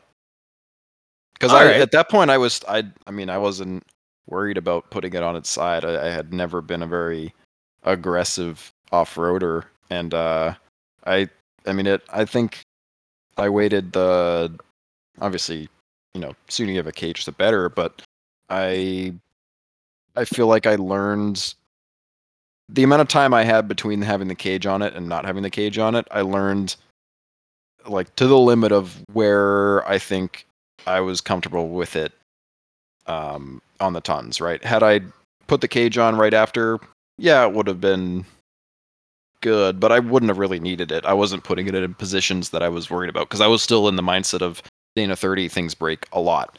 Um, and I can't do that. But then you put slightly bigger tires on it, even if the ground clearance isn't quite there, you know, your options just open up.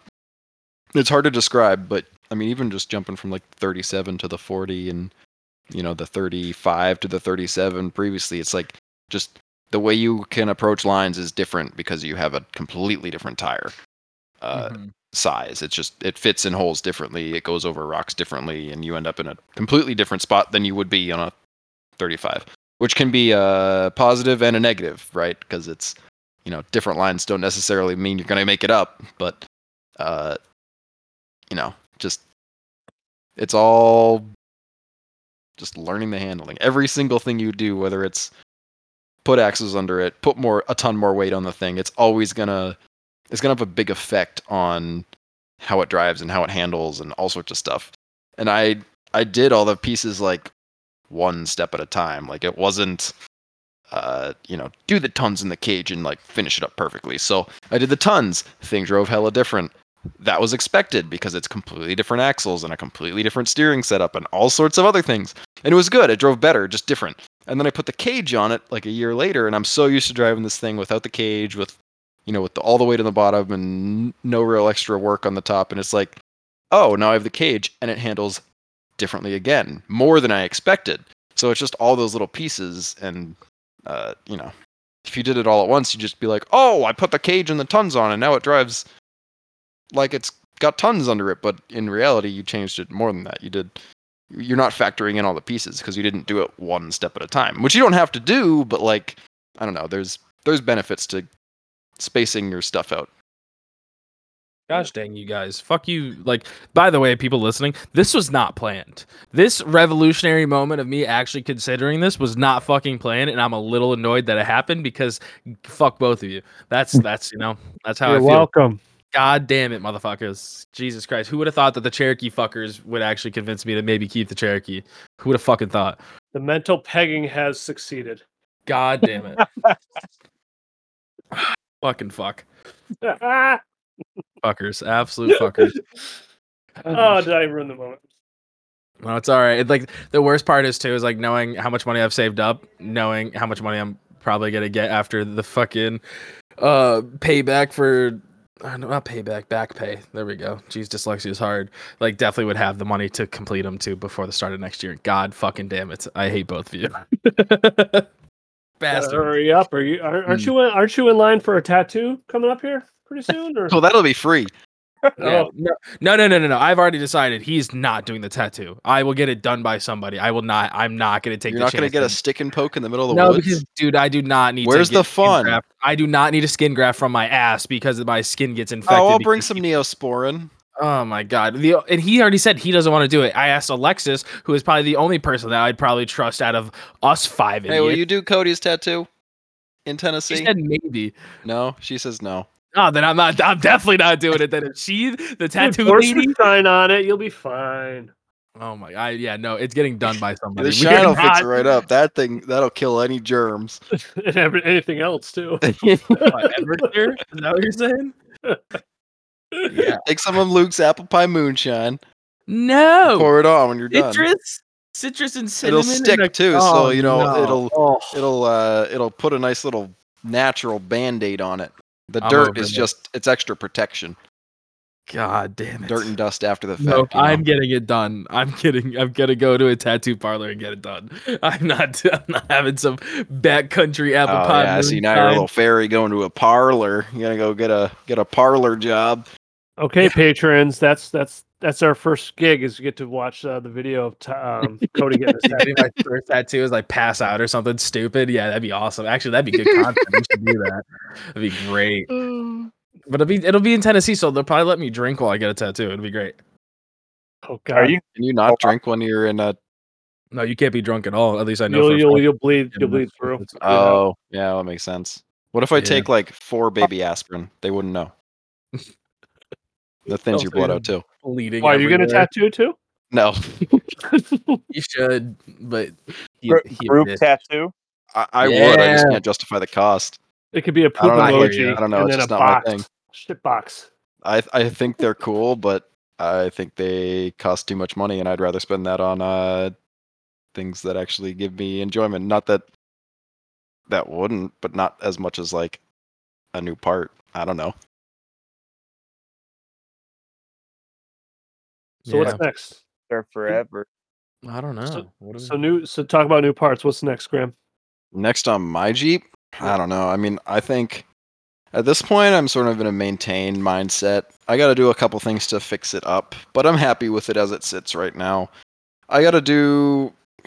Uh, I mean, I just did a bunch of work on the Dodge. Uh, I just drove the J20 up to Springfield, uh, so I have that to tinker with now as well, and it that needs a little bit of love.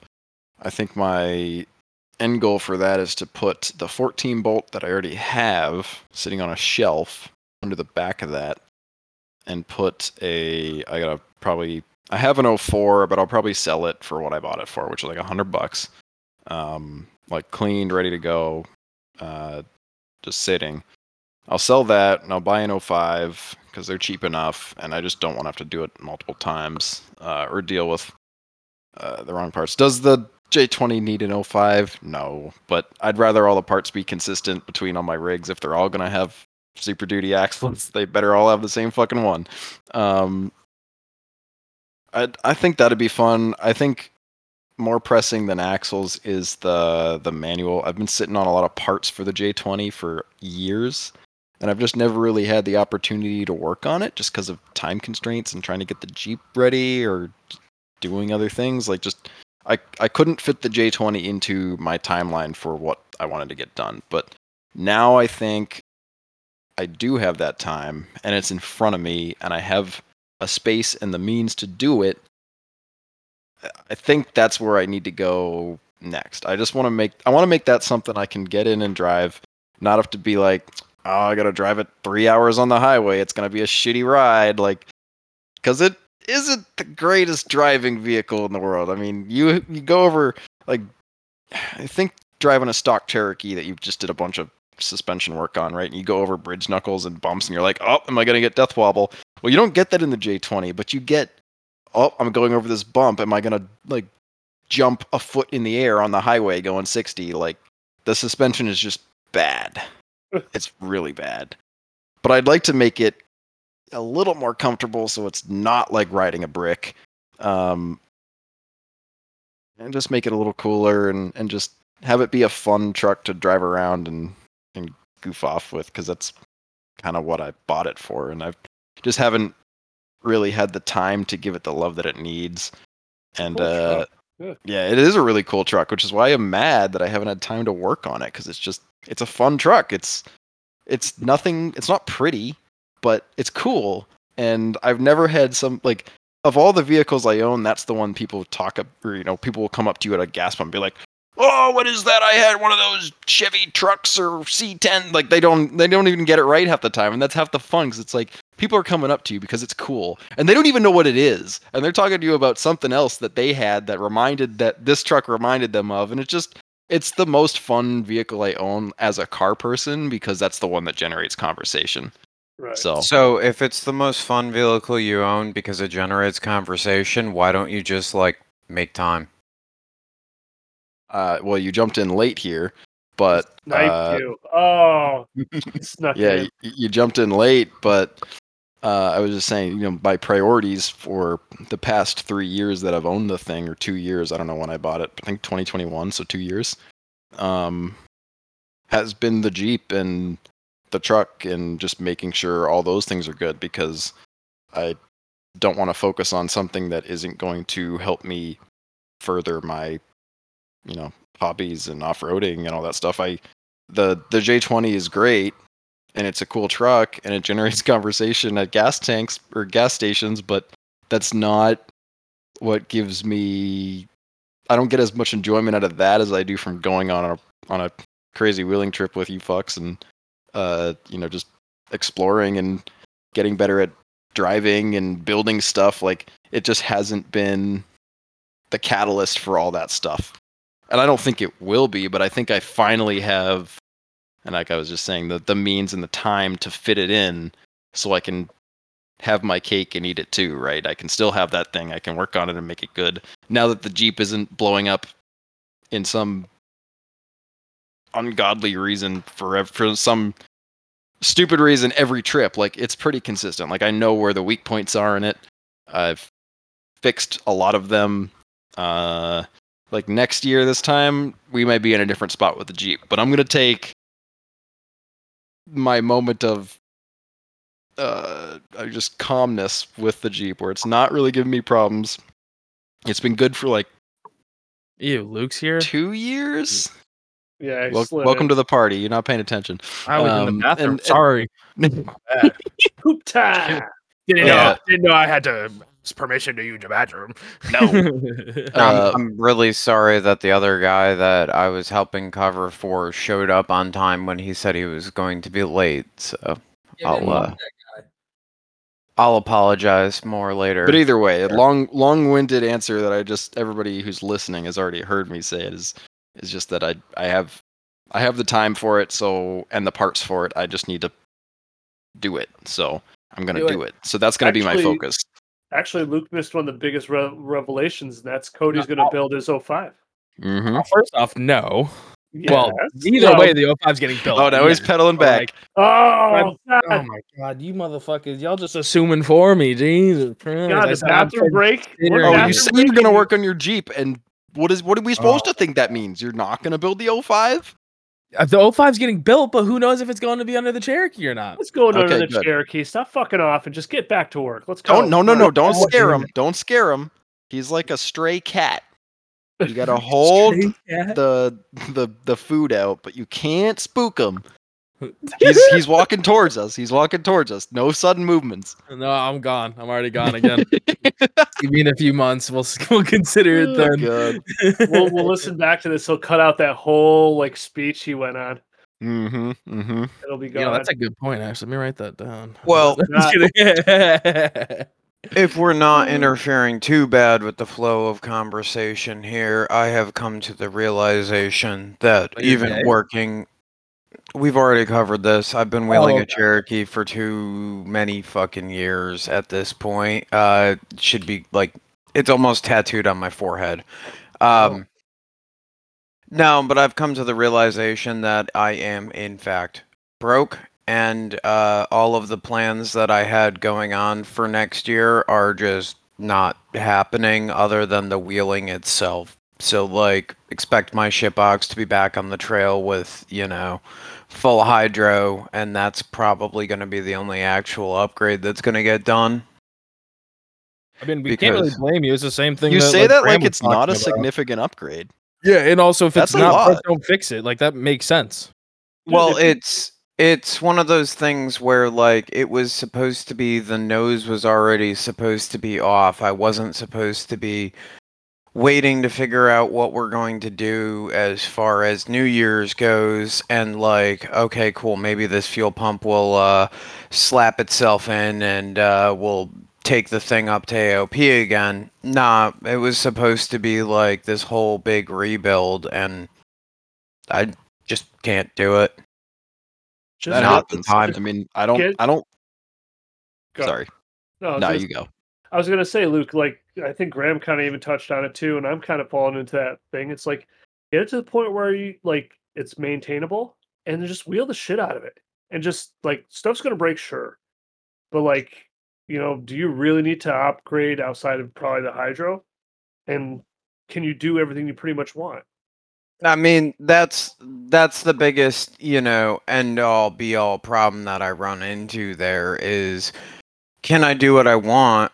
Absolutely. Me doing what I want is not the problem as far as the rig goes. Um it was just a major letdown cuz like I had a bunch of very quality projects lined up like taking the nose off and doing all of that stuff and you know the realization that the time and the money is just not there is is what it is right like so i do agree the full hydro is going to be a massive upgrade and all that but we were just talking last episode about wanting to do an 05 plus and um freaking logan texts me and he's like yo march is like two months away I don't know how we're gonna be doing on that goal, and I'm like, I fucking feel that, dude. Looks, sounds like he's getting a tattoo. Uh, I don't know about that. I'm going over there and spending all New Year's weekend with him, working on it. Um, We're getting drunk at Graham's house. I mean, getting drunk at Graham's house sounds like a good time as well, but that's a little bit of a drive to catch a buzz. I think that's a perfect excuse. It's not Uh, that- it's it's a great excuse and all, but like, I'm lazy. We just we literally just covered this. No, you said you were broke, not lazy. I'm We didn't broke and cover that. lazy. Fair enough. Um, yeah, you know. So like, I'd rather focus on being wheeling next year. I don't. I don't really care that much else. I need bead locks, but I'll I'll hit that fucking bridge when I get there next year. I've got steelies that work. Measure that I can if you slap want. under it. If you want it to last, those wheels to last you a little longer, because we know that they're gonna be. No. I, No. I have a set of rock rings that I'm never going to use, and I'm not going to be able to sell. If you want them, I will I- donate them to you. But you have to have a 17 inch rim, like outside to outside has to be 17 for the like to the lip. Oh, so they won't work with the super duties because the super No, duties are like seventeen five. They might work with yours now. Yeah, but those rims have already burned that bridge where the steelies are like old reliable, and Jed's tire doesn't care if I go in there and swap the tires myself at this point. So you know, whatever. Who's Jed? Um, a good some dude, crazy clearly. old dude, but uh, he doesn't care if I swap tires there because I drop him a twenty dollar bill on the way out the door, and it doesn't matter. He doesn't have to do anything. Hell Dude, yeah. shout out to Jed. He sounds like a cool dude. It's Chet. Oh, Jed, They said J E D. Oh, I don't D. know. Yeah, get Jeb. fucked, Graham. Uh, I don't know. Sometimes you lose them, sometimes you win them. I lost that one. But I think I'm gonna try and get the door bars done too, and I might take the windshield out of it because let's be real here, that windshield does need to go. Yeah. Well, I mean, I think you're at a point where it's like, I know you're you're your your means to doing all this work is sort of dependent on weather and availability, and uh, there's a lot of factors involved with whether you get to do work, and I know how that goes because in the shop setting it was sort of the same way in Beverly. Um, so you have to pick your battles, right? Yep. and and just just small incremental things are gonna be what keeps you Mm-hmm. wheeling and motivated then- to work on it. I think. And then I'm not saying that I got shafted with this fucking Comanche, but this Comanche is rapidly downbound spiraling into a problem. Oh God, why? All right, cool. Clutch, slave cylinders leaking, whatever. I'm gonna have to just replace the line. Nope, fucking transmission's got to come out because it's eeping out, out, out past the edge of the fitting, but from the body of the slave cylinder. So the slave body itself is junk. Good old internal slave. Yep. So, like, all right, cool. That's got to come off. Uh, I've got a little bit of extra tube, and it doesn't have a rear bumper, and it looks horrible from the back with no rear bumper. So I'm gonna whip up a rear bumper for it at this point because I'm already this like.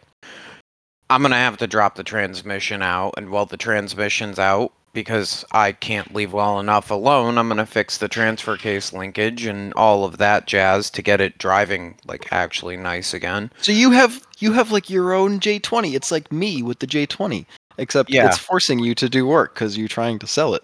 It's like you have your own project project truck. That's not uh really doesn't fit truck. anywhere in the schedule. No, and it's like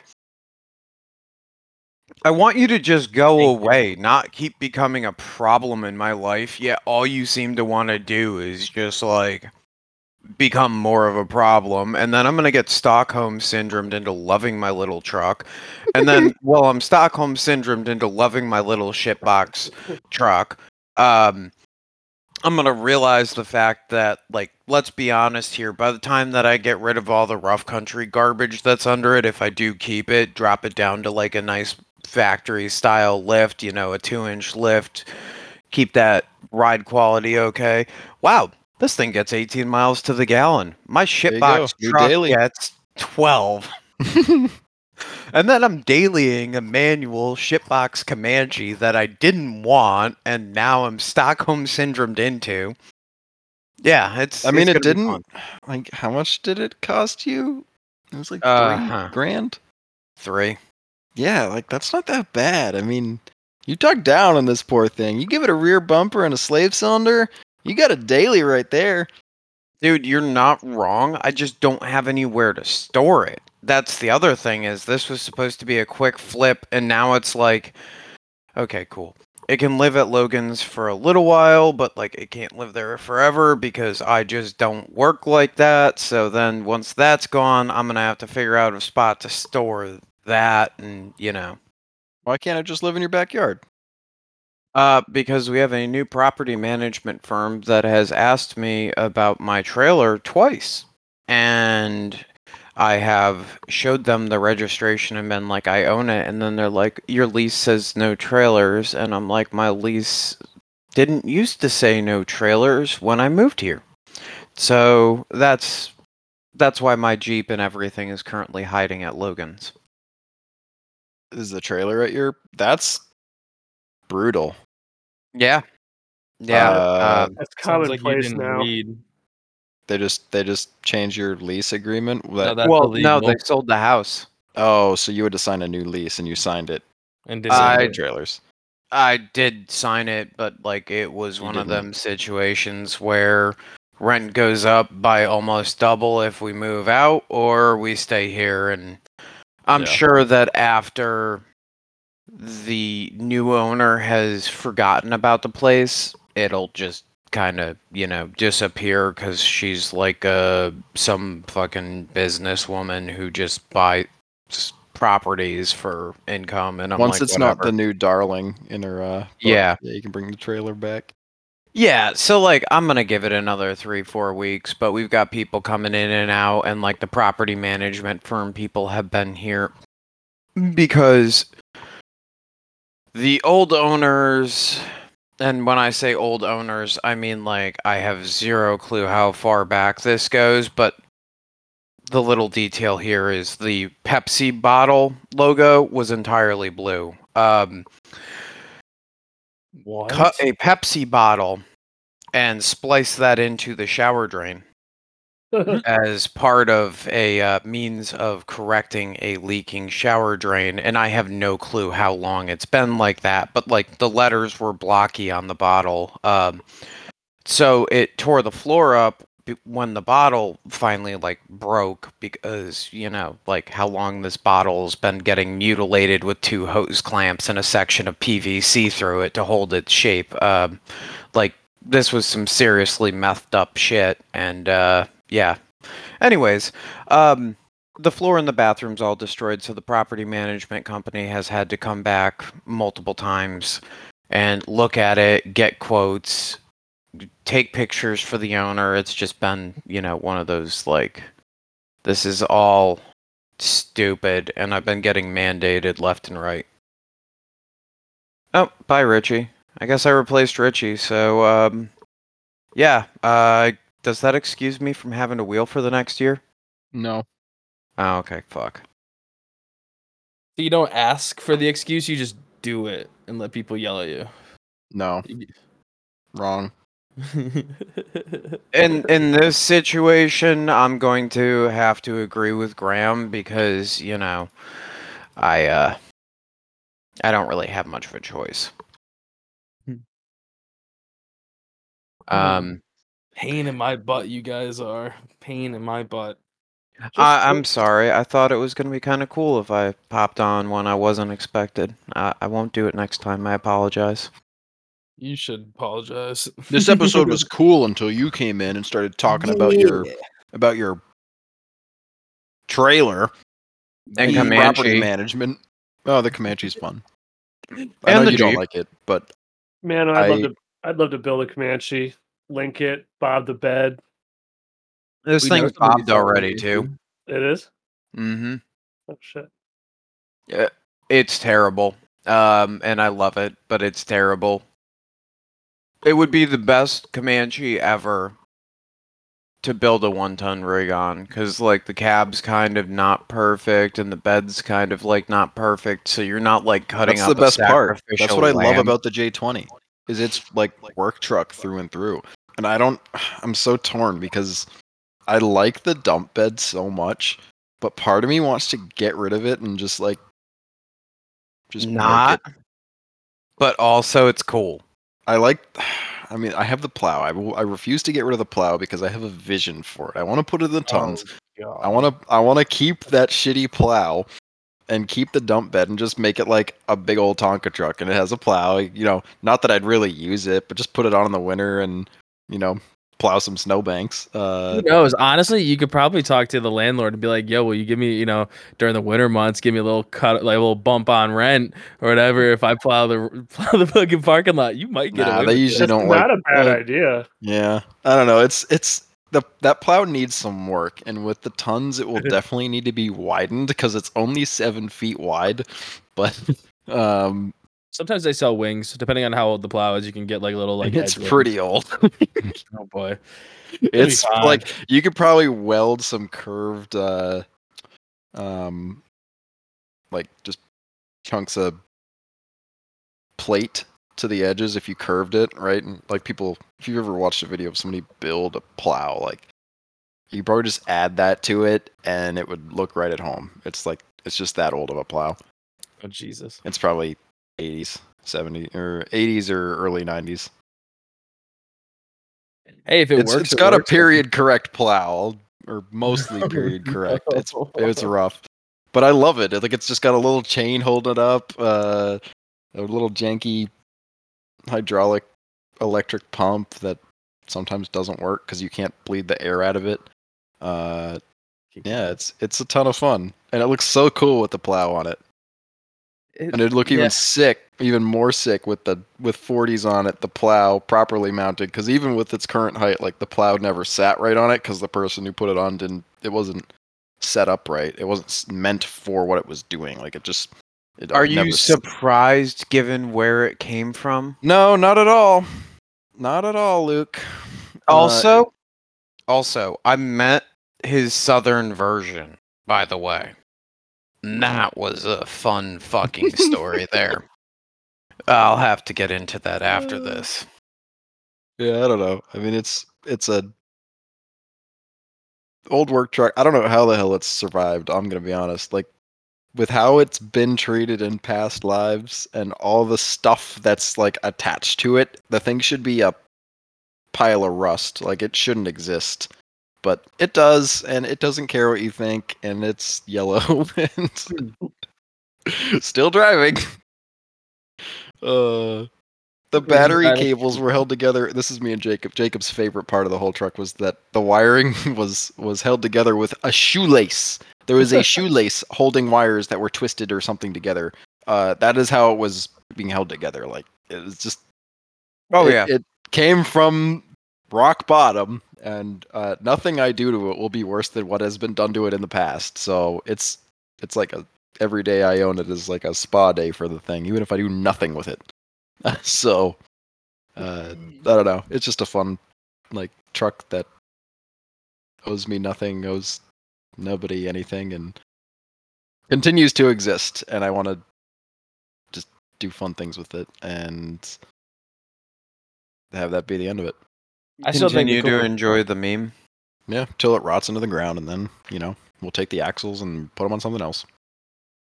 I still Hopefully it think the doesn't, coolest thing was the day that you went to uh, was at Fiddlehead with it. It was cool, just bumping it across the sand. That was sick. What do you mean? I mean, I I know that uh, those trips were so fun. I think the the main allure of those Saco trips was the uh was driving the J trucks down there, but uh or up there.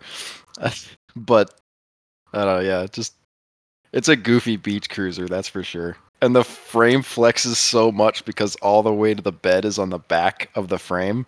So if you get it like bound up somewhere, the whole thing like flaps in the middle. It's really bad. That Crazy. sounds terrible. It is. So- I'm very worried that it's going to rip in half, but I'll fix that. So uh I met the uh the southern version of your truck's owner or old owner um through the Comanche. This guy's like, "Hey man, you willing to drop the Comanche off?" And I think I talked about it a little bit when that happened. Yep. But uh he started messaging me and like I wasn't replying. It was questions about Jeep stuff like, "Hey, do you think Dodge, you know, Dodge axles this, that, the other thing?" Like just the typical like spew of stupid, Mhm. right? You know, can I put a Dodge 44 under the front of the Jeep? It's going to be a ma- or under the front of a Jeep. I'm trying to sell it and I think it would be a major upgrade. And I'm like whatever, so I stopped paying attention to him. So he goes to my marketplace profile and leaves me a one um one star review and tries to report the fucking ad because I quit talking to him. Jesus. What the Oh, that's hell? normal. One star reviews are normal. Uh, mine, I've had I've had a one star buyer rating since like 2015. It's just normal. I wouldn't want to buy it. anything from you. You're horrible to buy. From. You're horrible to deal with. Oh, I am because it, back that was back in the early Cherokee days when we'd buy them for 350 bucks and then flip them and make a ton of money selling parts off of them. So like I literally would just be messaging people who had ads up there for 2 grand and be like, "Yo, 350, I'll come right now."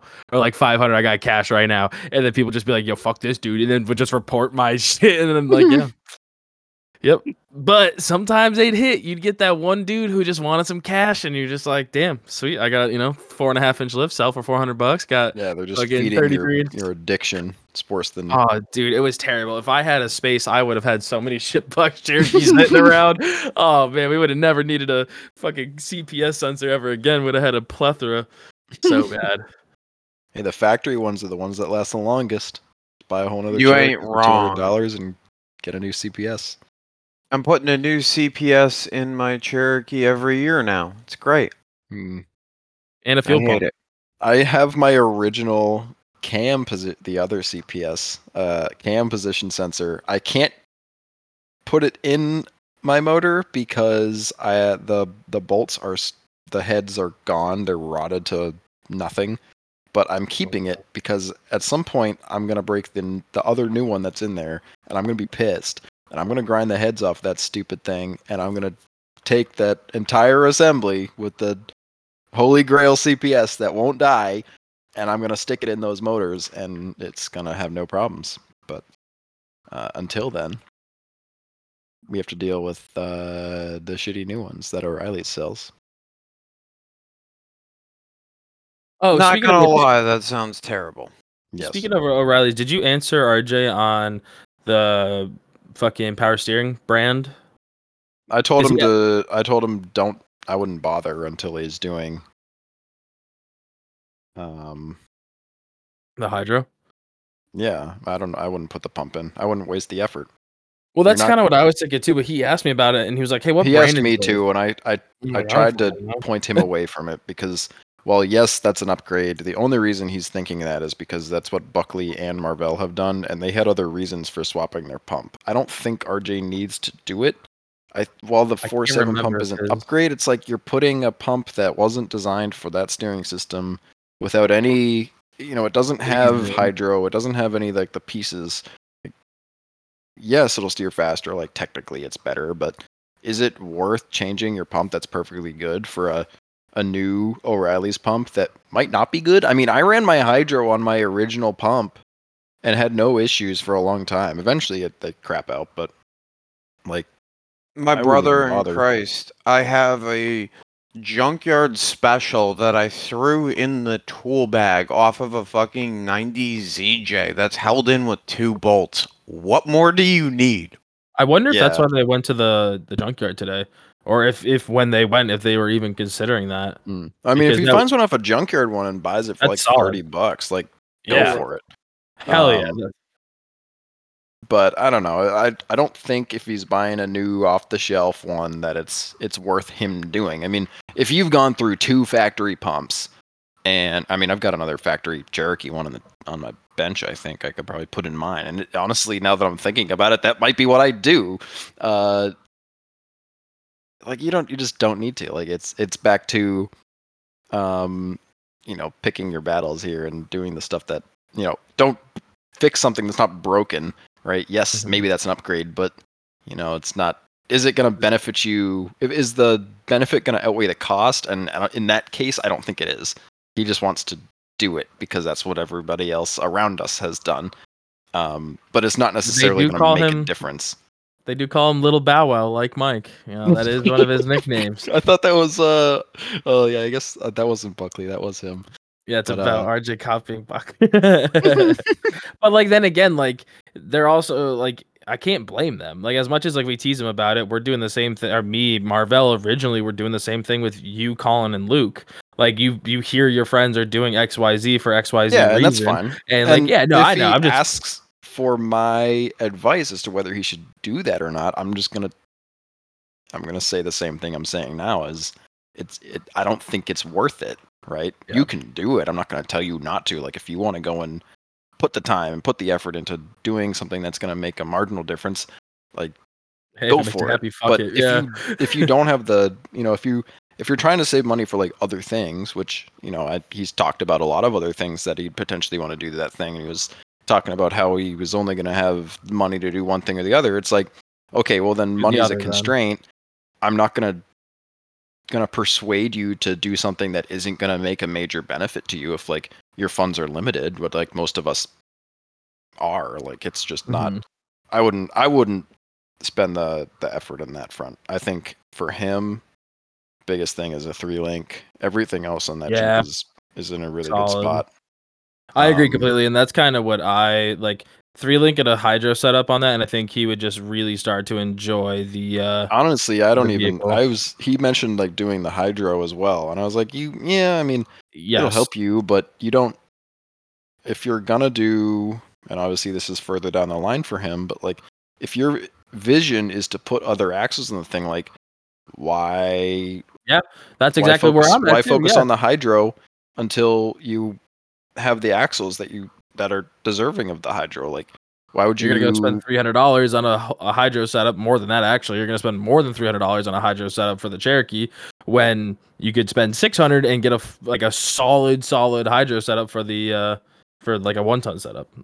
Yeah, Makes sense. just like it's just picking your battles, right? If you know, uh, and I ran, I never once felt like I needed hydro on my Dana 30 when I was learning how to wheel with the three link and whatnot. Yeah, well, I mean, would it maybe I have helped? do. I 100 percent like, need one, I don't know.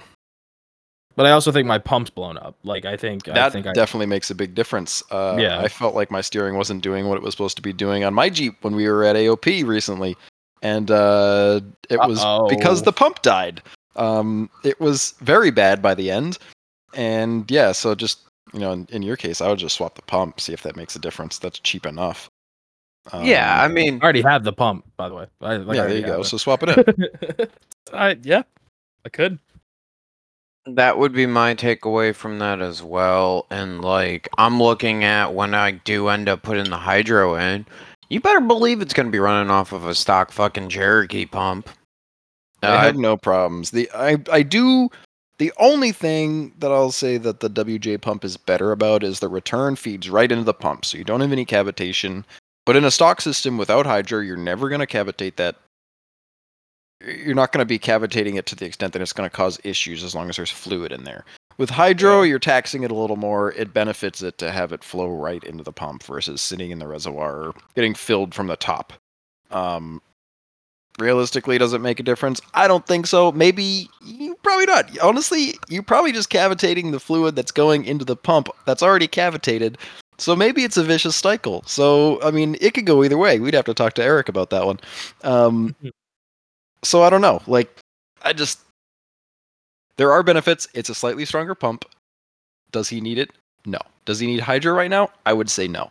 You could argue that. Uh, I've seen plenty of rigs that you know are plenty capable on the Dana 30 that you know their issue was at Field and Forest they couldn't turn. Like be on a rock, they tried to turn and they couldn't turn. And it's like, well, if you could just turn your wheel and not have to shimmy your Jeep around, then you know you wouldn't have this problem.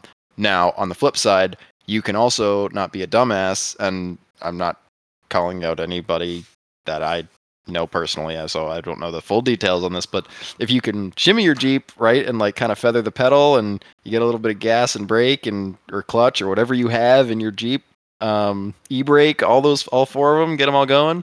Uh, you could probably wiggle it and get the power steering to move, even though it's not happy, and stay in the same spot for the most part. But Mm, yes and it's no. harder. It's harder. No, because you could fall off of something if you're if you're dealing with like five inches on a rock, and like forward momentum while being able to turn would be the difference. Then like yeah, I mean like That's what I'm saying. If you can like rock just gently, like yeah, it's tough though. Some, like with me, I know that's what I'm saying. Is it's not Yeah. always possible, but in some cases you can do it and you can make it work.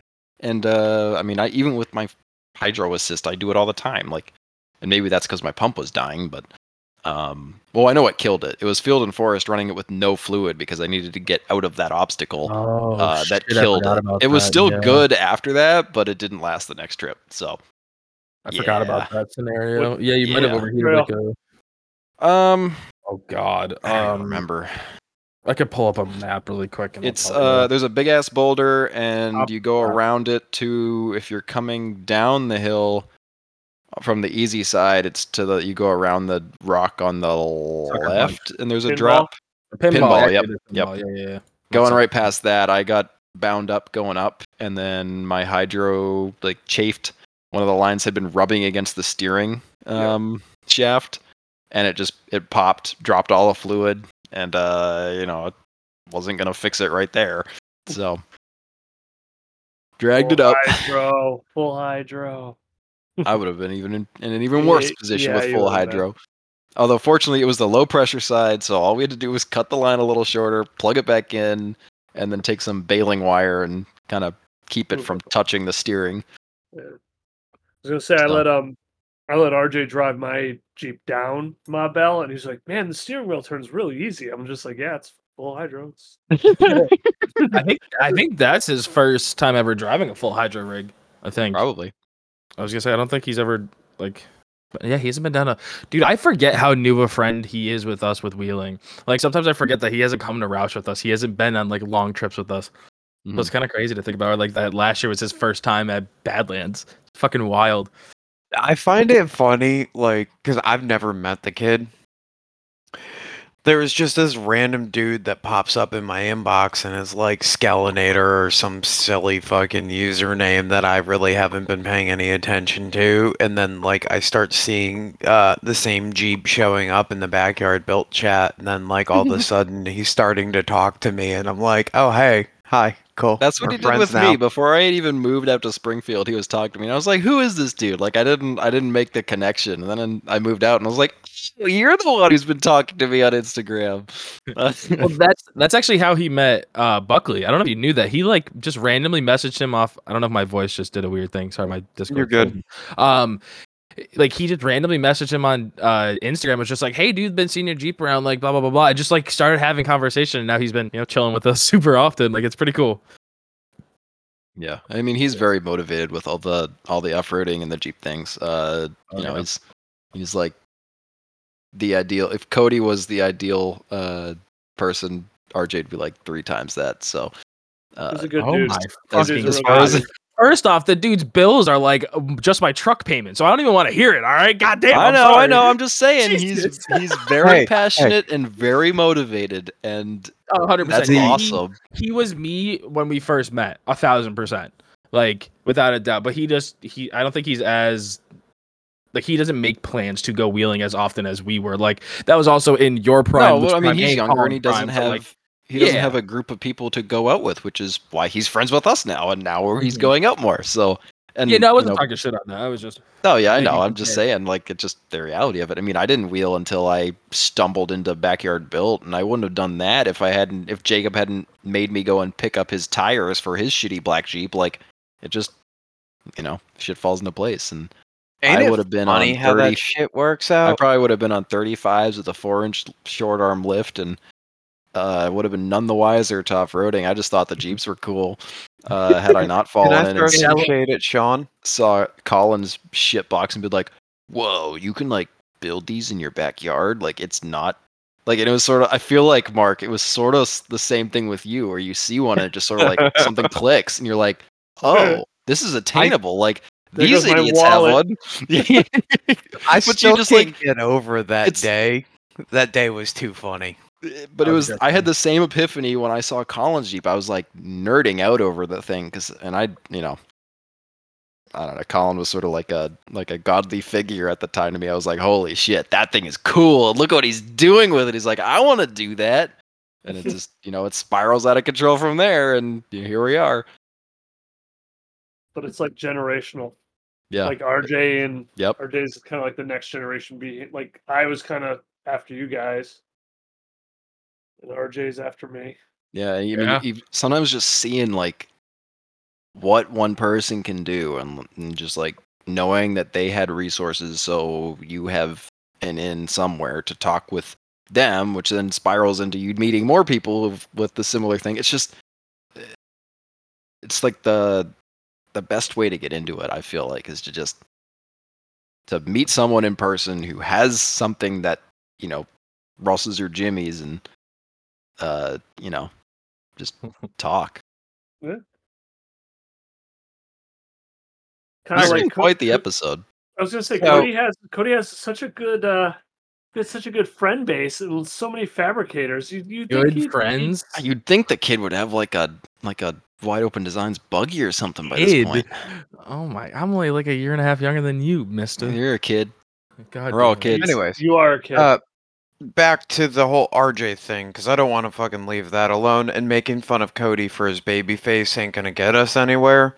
I'm actually excited to meet him and wheel with him, and I'm hoping he can make it out to the Web Wheelers ball. And uh, I'm really Web sorry. Wheelers? Probably. AOP. Mm, I don't know. I don't know if you'd be able Uh, to try to. I'm gonna be real with you. Uh, I don't want him going to AOP because I don't want to feel bad for not babysitting him. So Who's to say that my Jeep's gonna be on tons if it goes down there? I but I also didn't won't be mean like babysitting. that. No, I, that's that's a fair point too. Though, like, I don't need as much assistance going down a black. That's a fair point. well, I don't So, even I mean mean- like that. I mean like he's what? He's 19 or something like that. You He let doesn't that. get- he doesn't get phased very easily. Uh, rode- he he doesn't rode get with me, he phased. didn't- Uh, no, not phased. He, uh, Um, it's fine. It's fine. Uh, He's he would be he would be fine. He would be Mark, fine. There would, Mark, my boy, you you have an idea as to what hardcore wheeling is. You don't have a clue as to what hardcore night wheeling is yet. Oh, I'd be sleeping. It's okay. You Hey. should have came to West Virginia. That dude. Why is my is did I just robot again? no, you No. didn't, robot. No. You're, My- you're my complete- Discord's You're doing freaking weird out for no reason. Well, you know, there's the seeing voice ghosts. connected thing. It's literally turning red and going one dot. So I'm nervous that it's like actually like robot. I'm sorry. Um, I, I like you should have came down to West Virginia. That could have been like the best last hurrah trip for you, and then just stay local. It was so cool. It was so It was much fun. fun. It was probably the most, honestly, the most fun I've ever been without my rig being there. Yeah. It was Yeah, awesome. Yeah. Now, just imagine, um, Cody, if you went on all the fun trips, you'd be able to say that every time, because that's what I do. Yeah. All right. I'll give you my boss's number. Tell him to pay me more, and then like I will be to every single one. I got you. I'll be Okay. there. Give me his number, I'll wheel, call him. wheel, wheel what you brung, man. Just throw the freaking thing on the trailer, and bring it to It wherever. doesn't and matter go. about the rig. It matters about the the money. Yeah, one of those little play school little tykes cars and just wheel it around in the parking lot and then ride No, with somebody just- else. There you go. That counts as a rig. credit card, and then it'd be fine. But I don't want to use my credit card. It is got- true. uh, those, those My limit is too add high, and I'm scared to start, you know, touching it because I think the instant I start touching my credit card is the minute that I fuck myself financially, and I don't want to do that. So I'm trying. to Yo, I not to fucking feel you, dude. yeah. on the limit shit.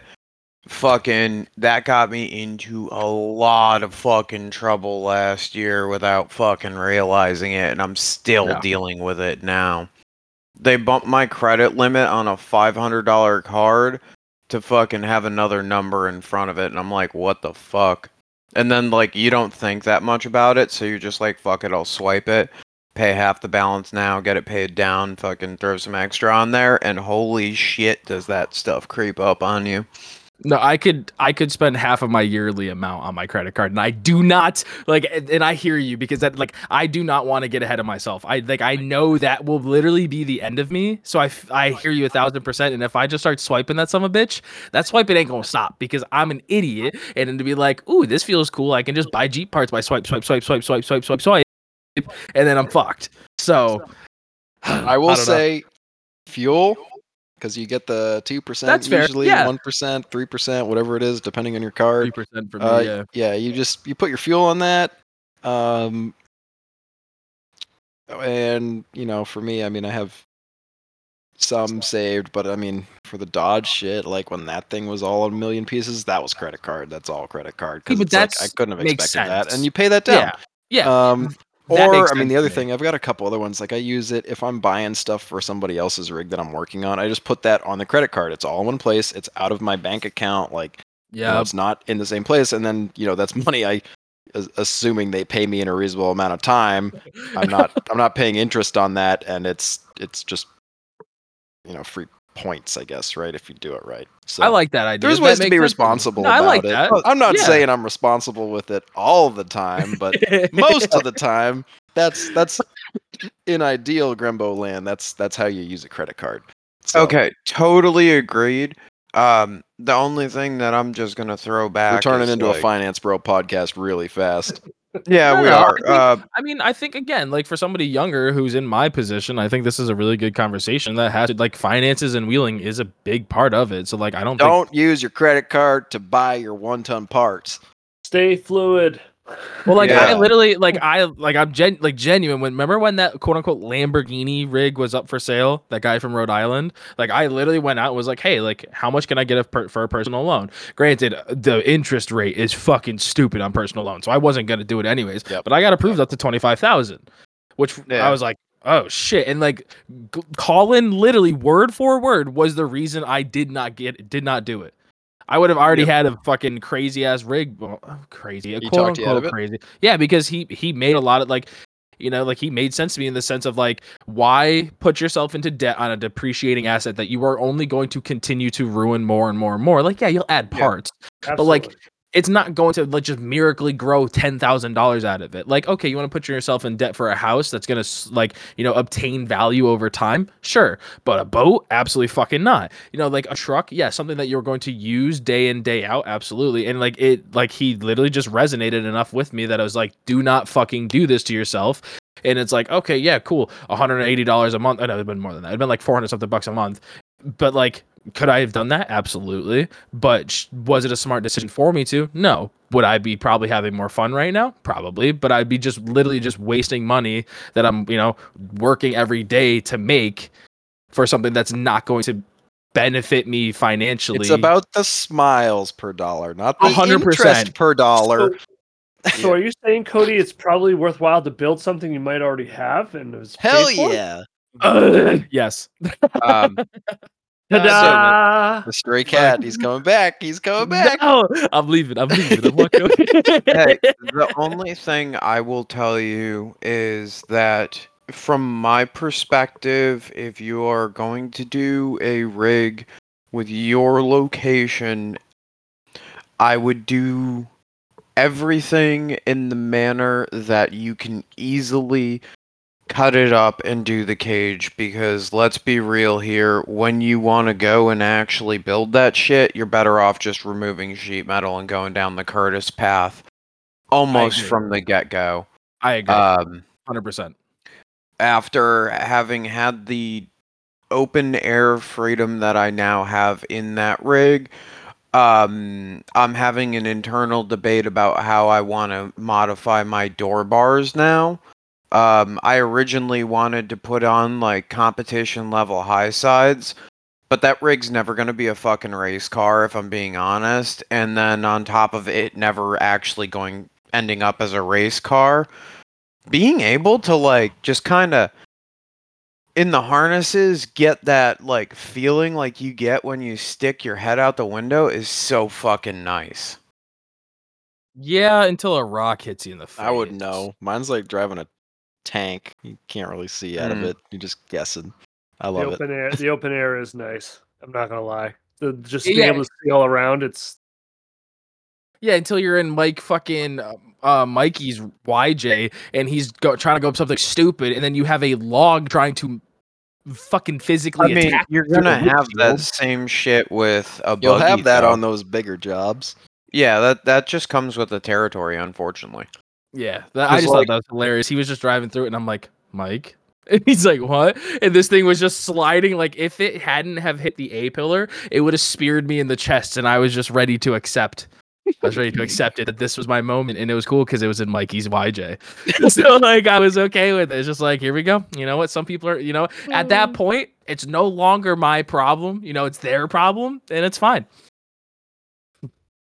Yeah. Um, I I can't fault that at all.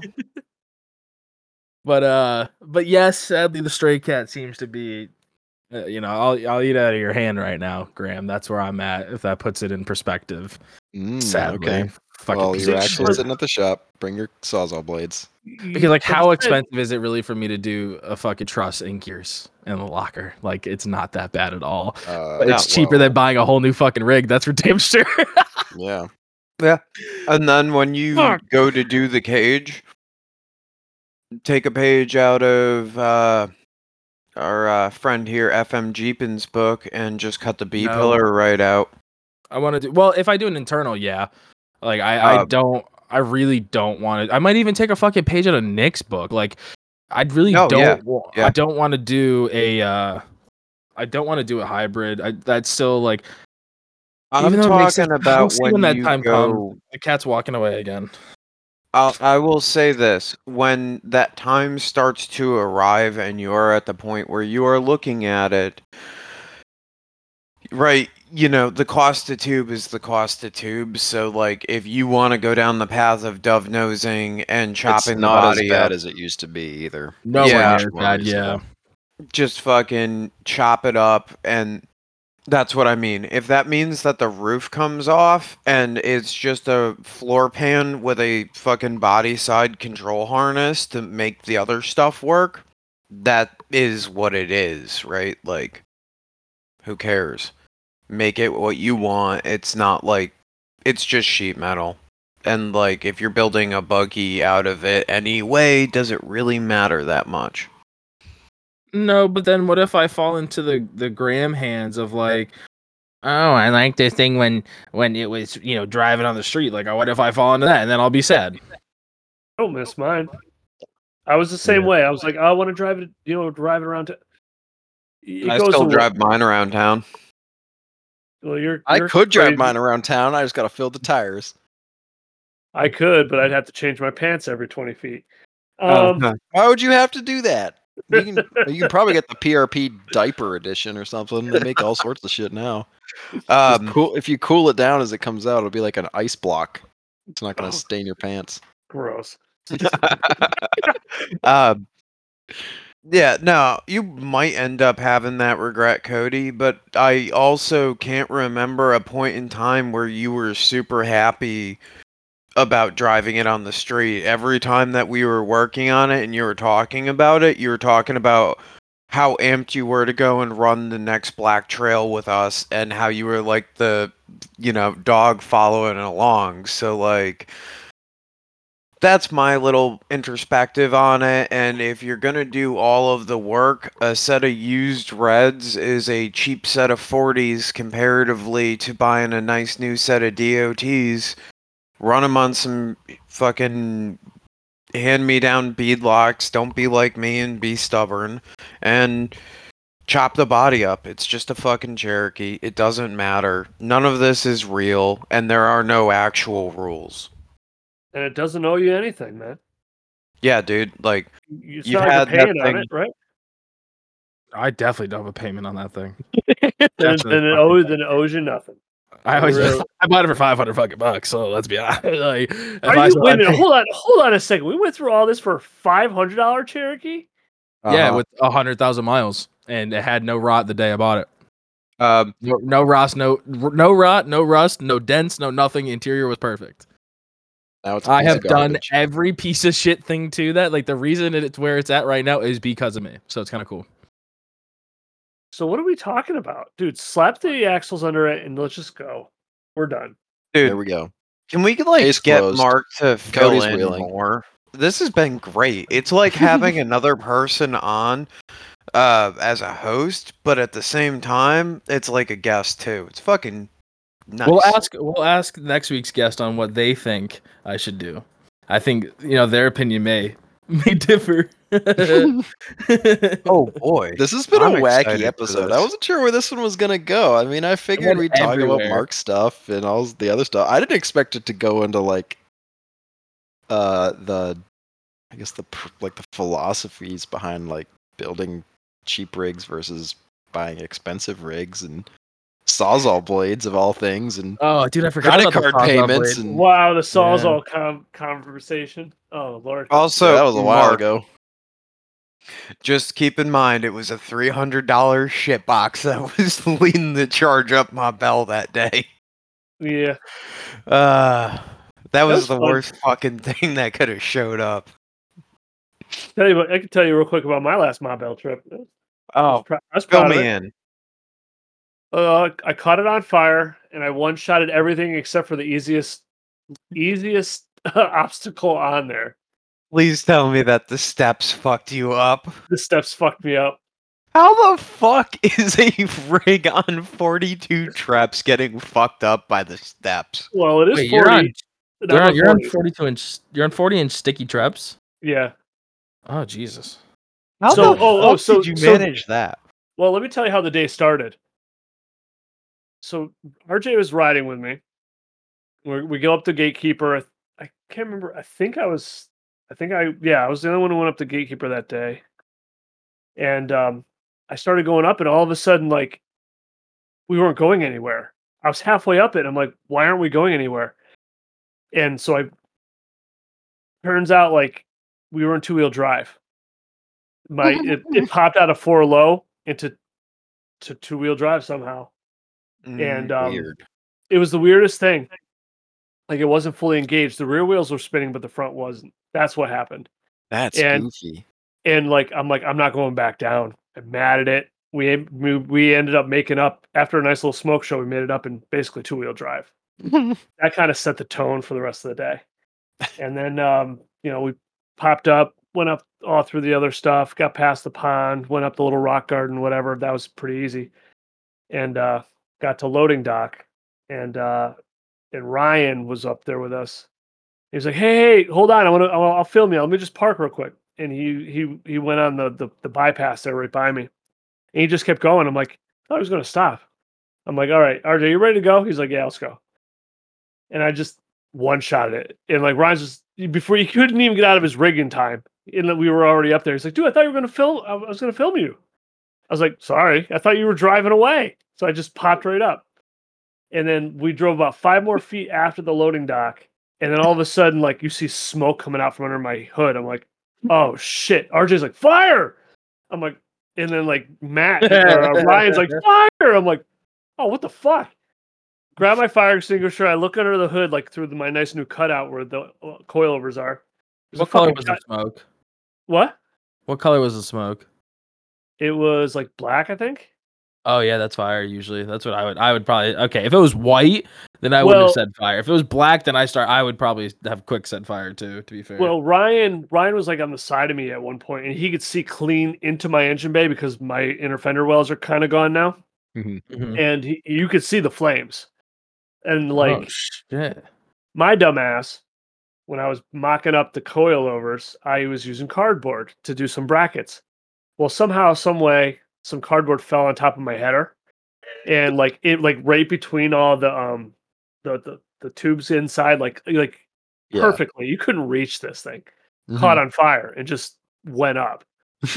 so it like right after loading dock, I'm in. I I, I basically um, I, uh, emptied my fire extinguisher, and I'm like, oh great, hopefully this thing doesn't catch back like on fire again. When I tried, you know, fishing the cardboard out, I just couldn't reach it because the the header was too hot, and it was just in a very odd odd spot. Oh, oh Jeez. okay. So we've got a Well, silly that's better little. than other uh, uh, fire, right? At least that's just a flammable thing. That's Right, I thought something Yeah. way worse was happening. yeah, Like, oh, power shit. steering Yeah. or something. yeah nasty. i'm like is this thing going up am i going to be you know am i going to be calling the fire co- fire uh, fire department to come put this damn thing out Dude, that fucking shit scares me. I bought some of those five, uh, 17 or 13 uh, quick pull mounts, and I'm looking at where I want to mount them now. I'm thinking I might just run one of them on the fucking double A pillar at the driver's like foot.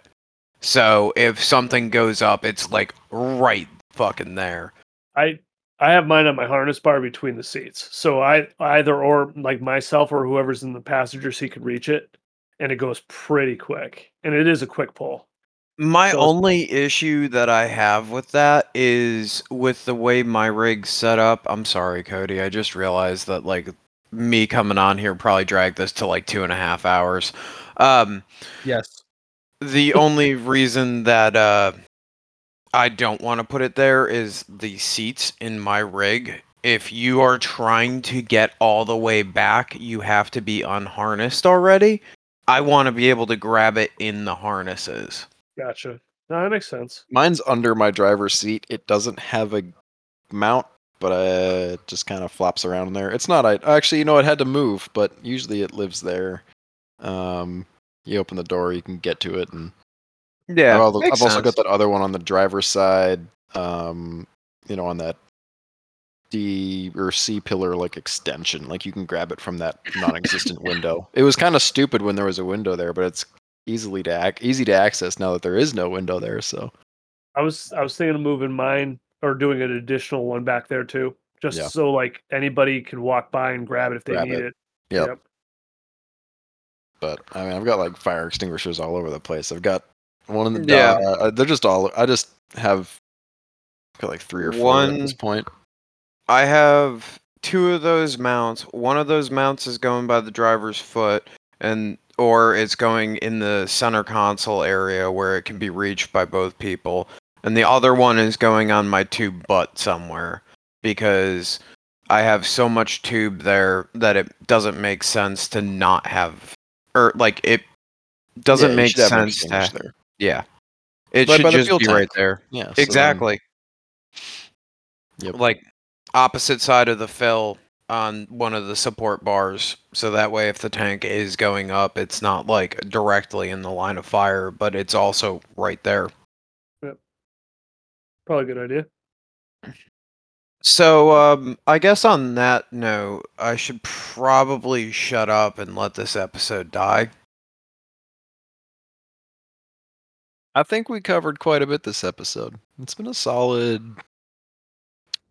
When we start six thirty-five, we're at six Yeah. eight fifty-eight.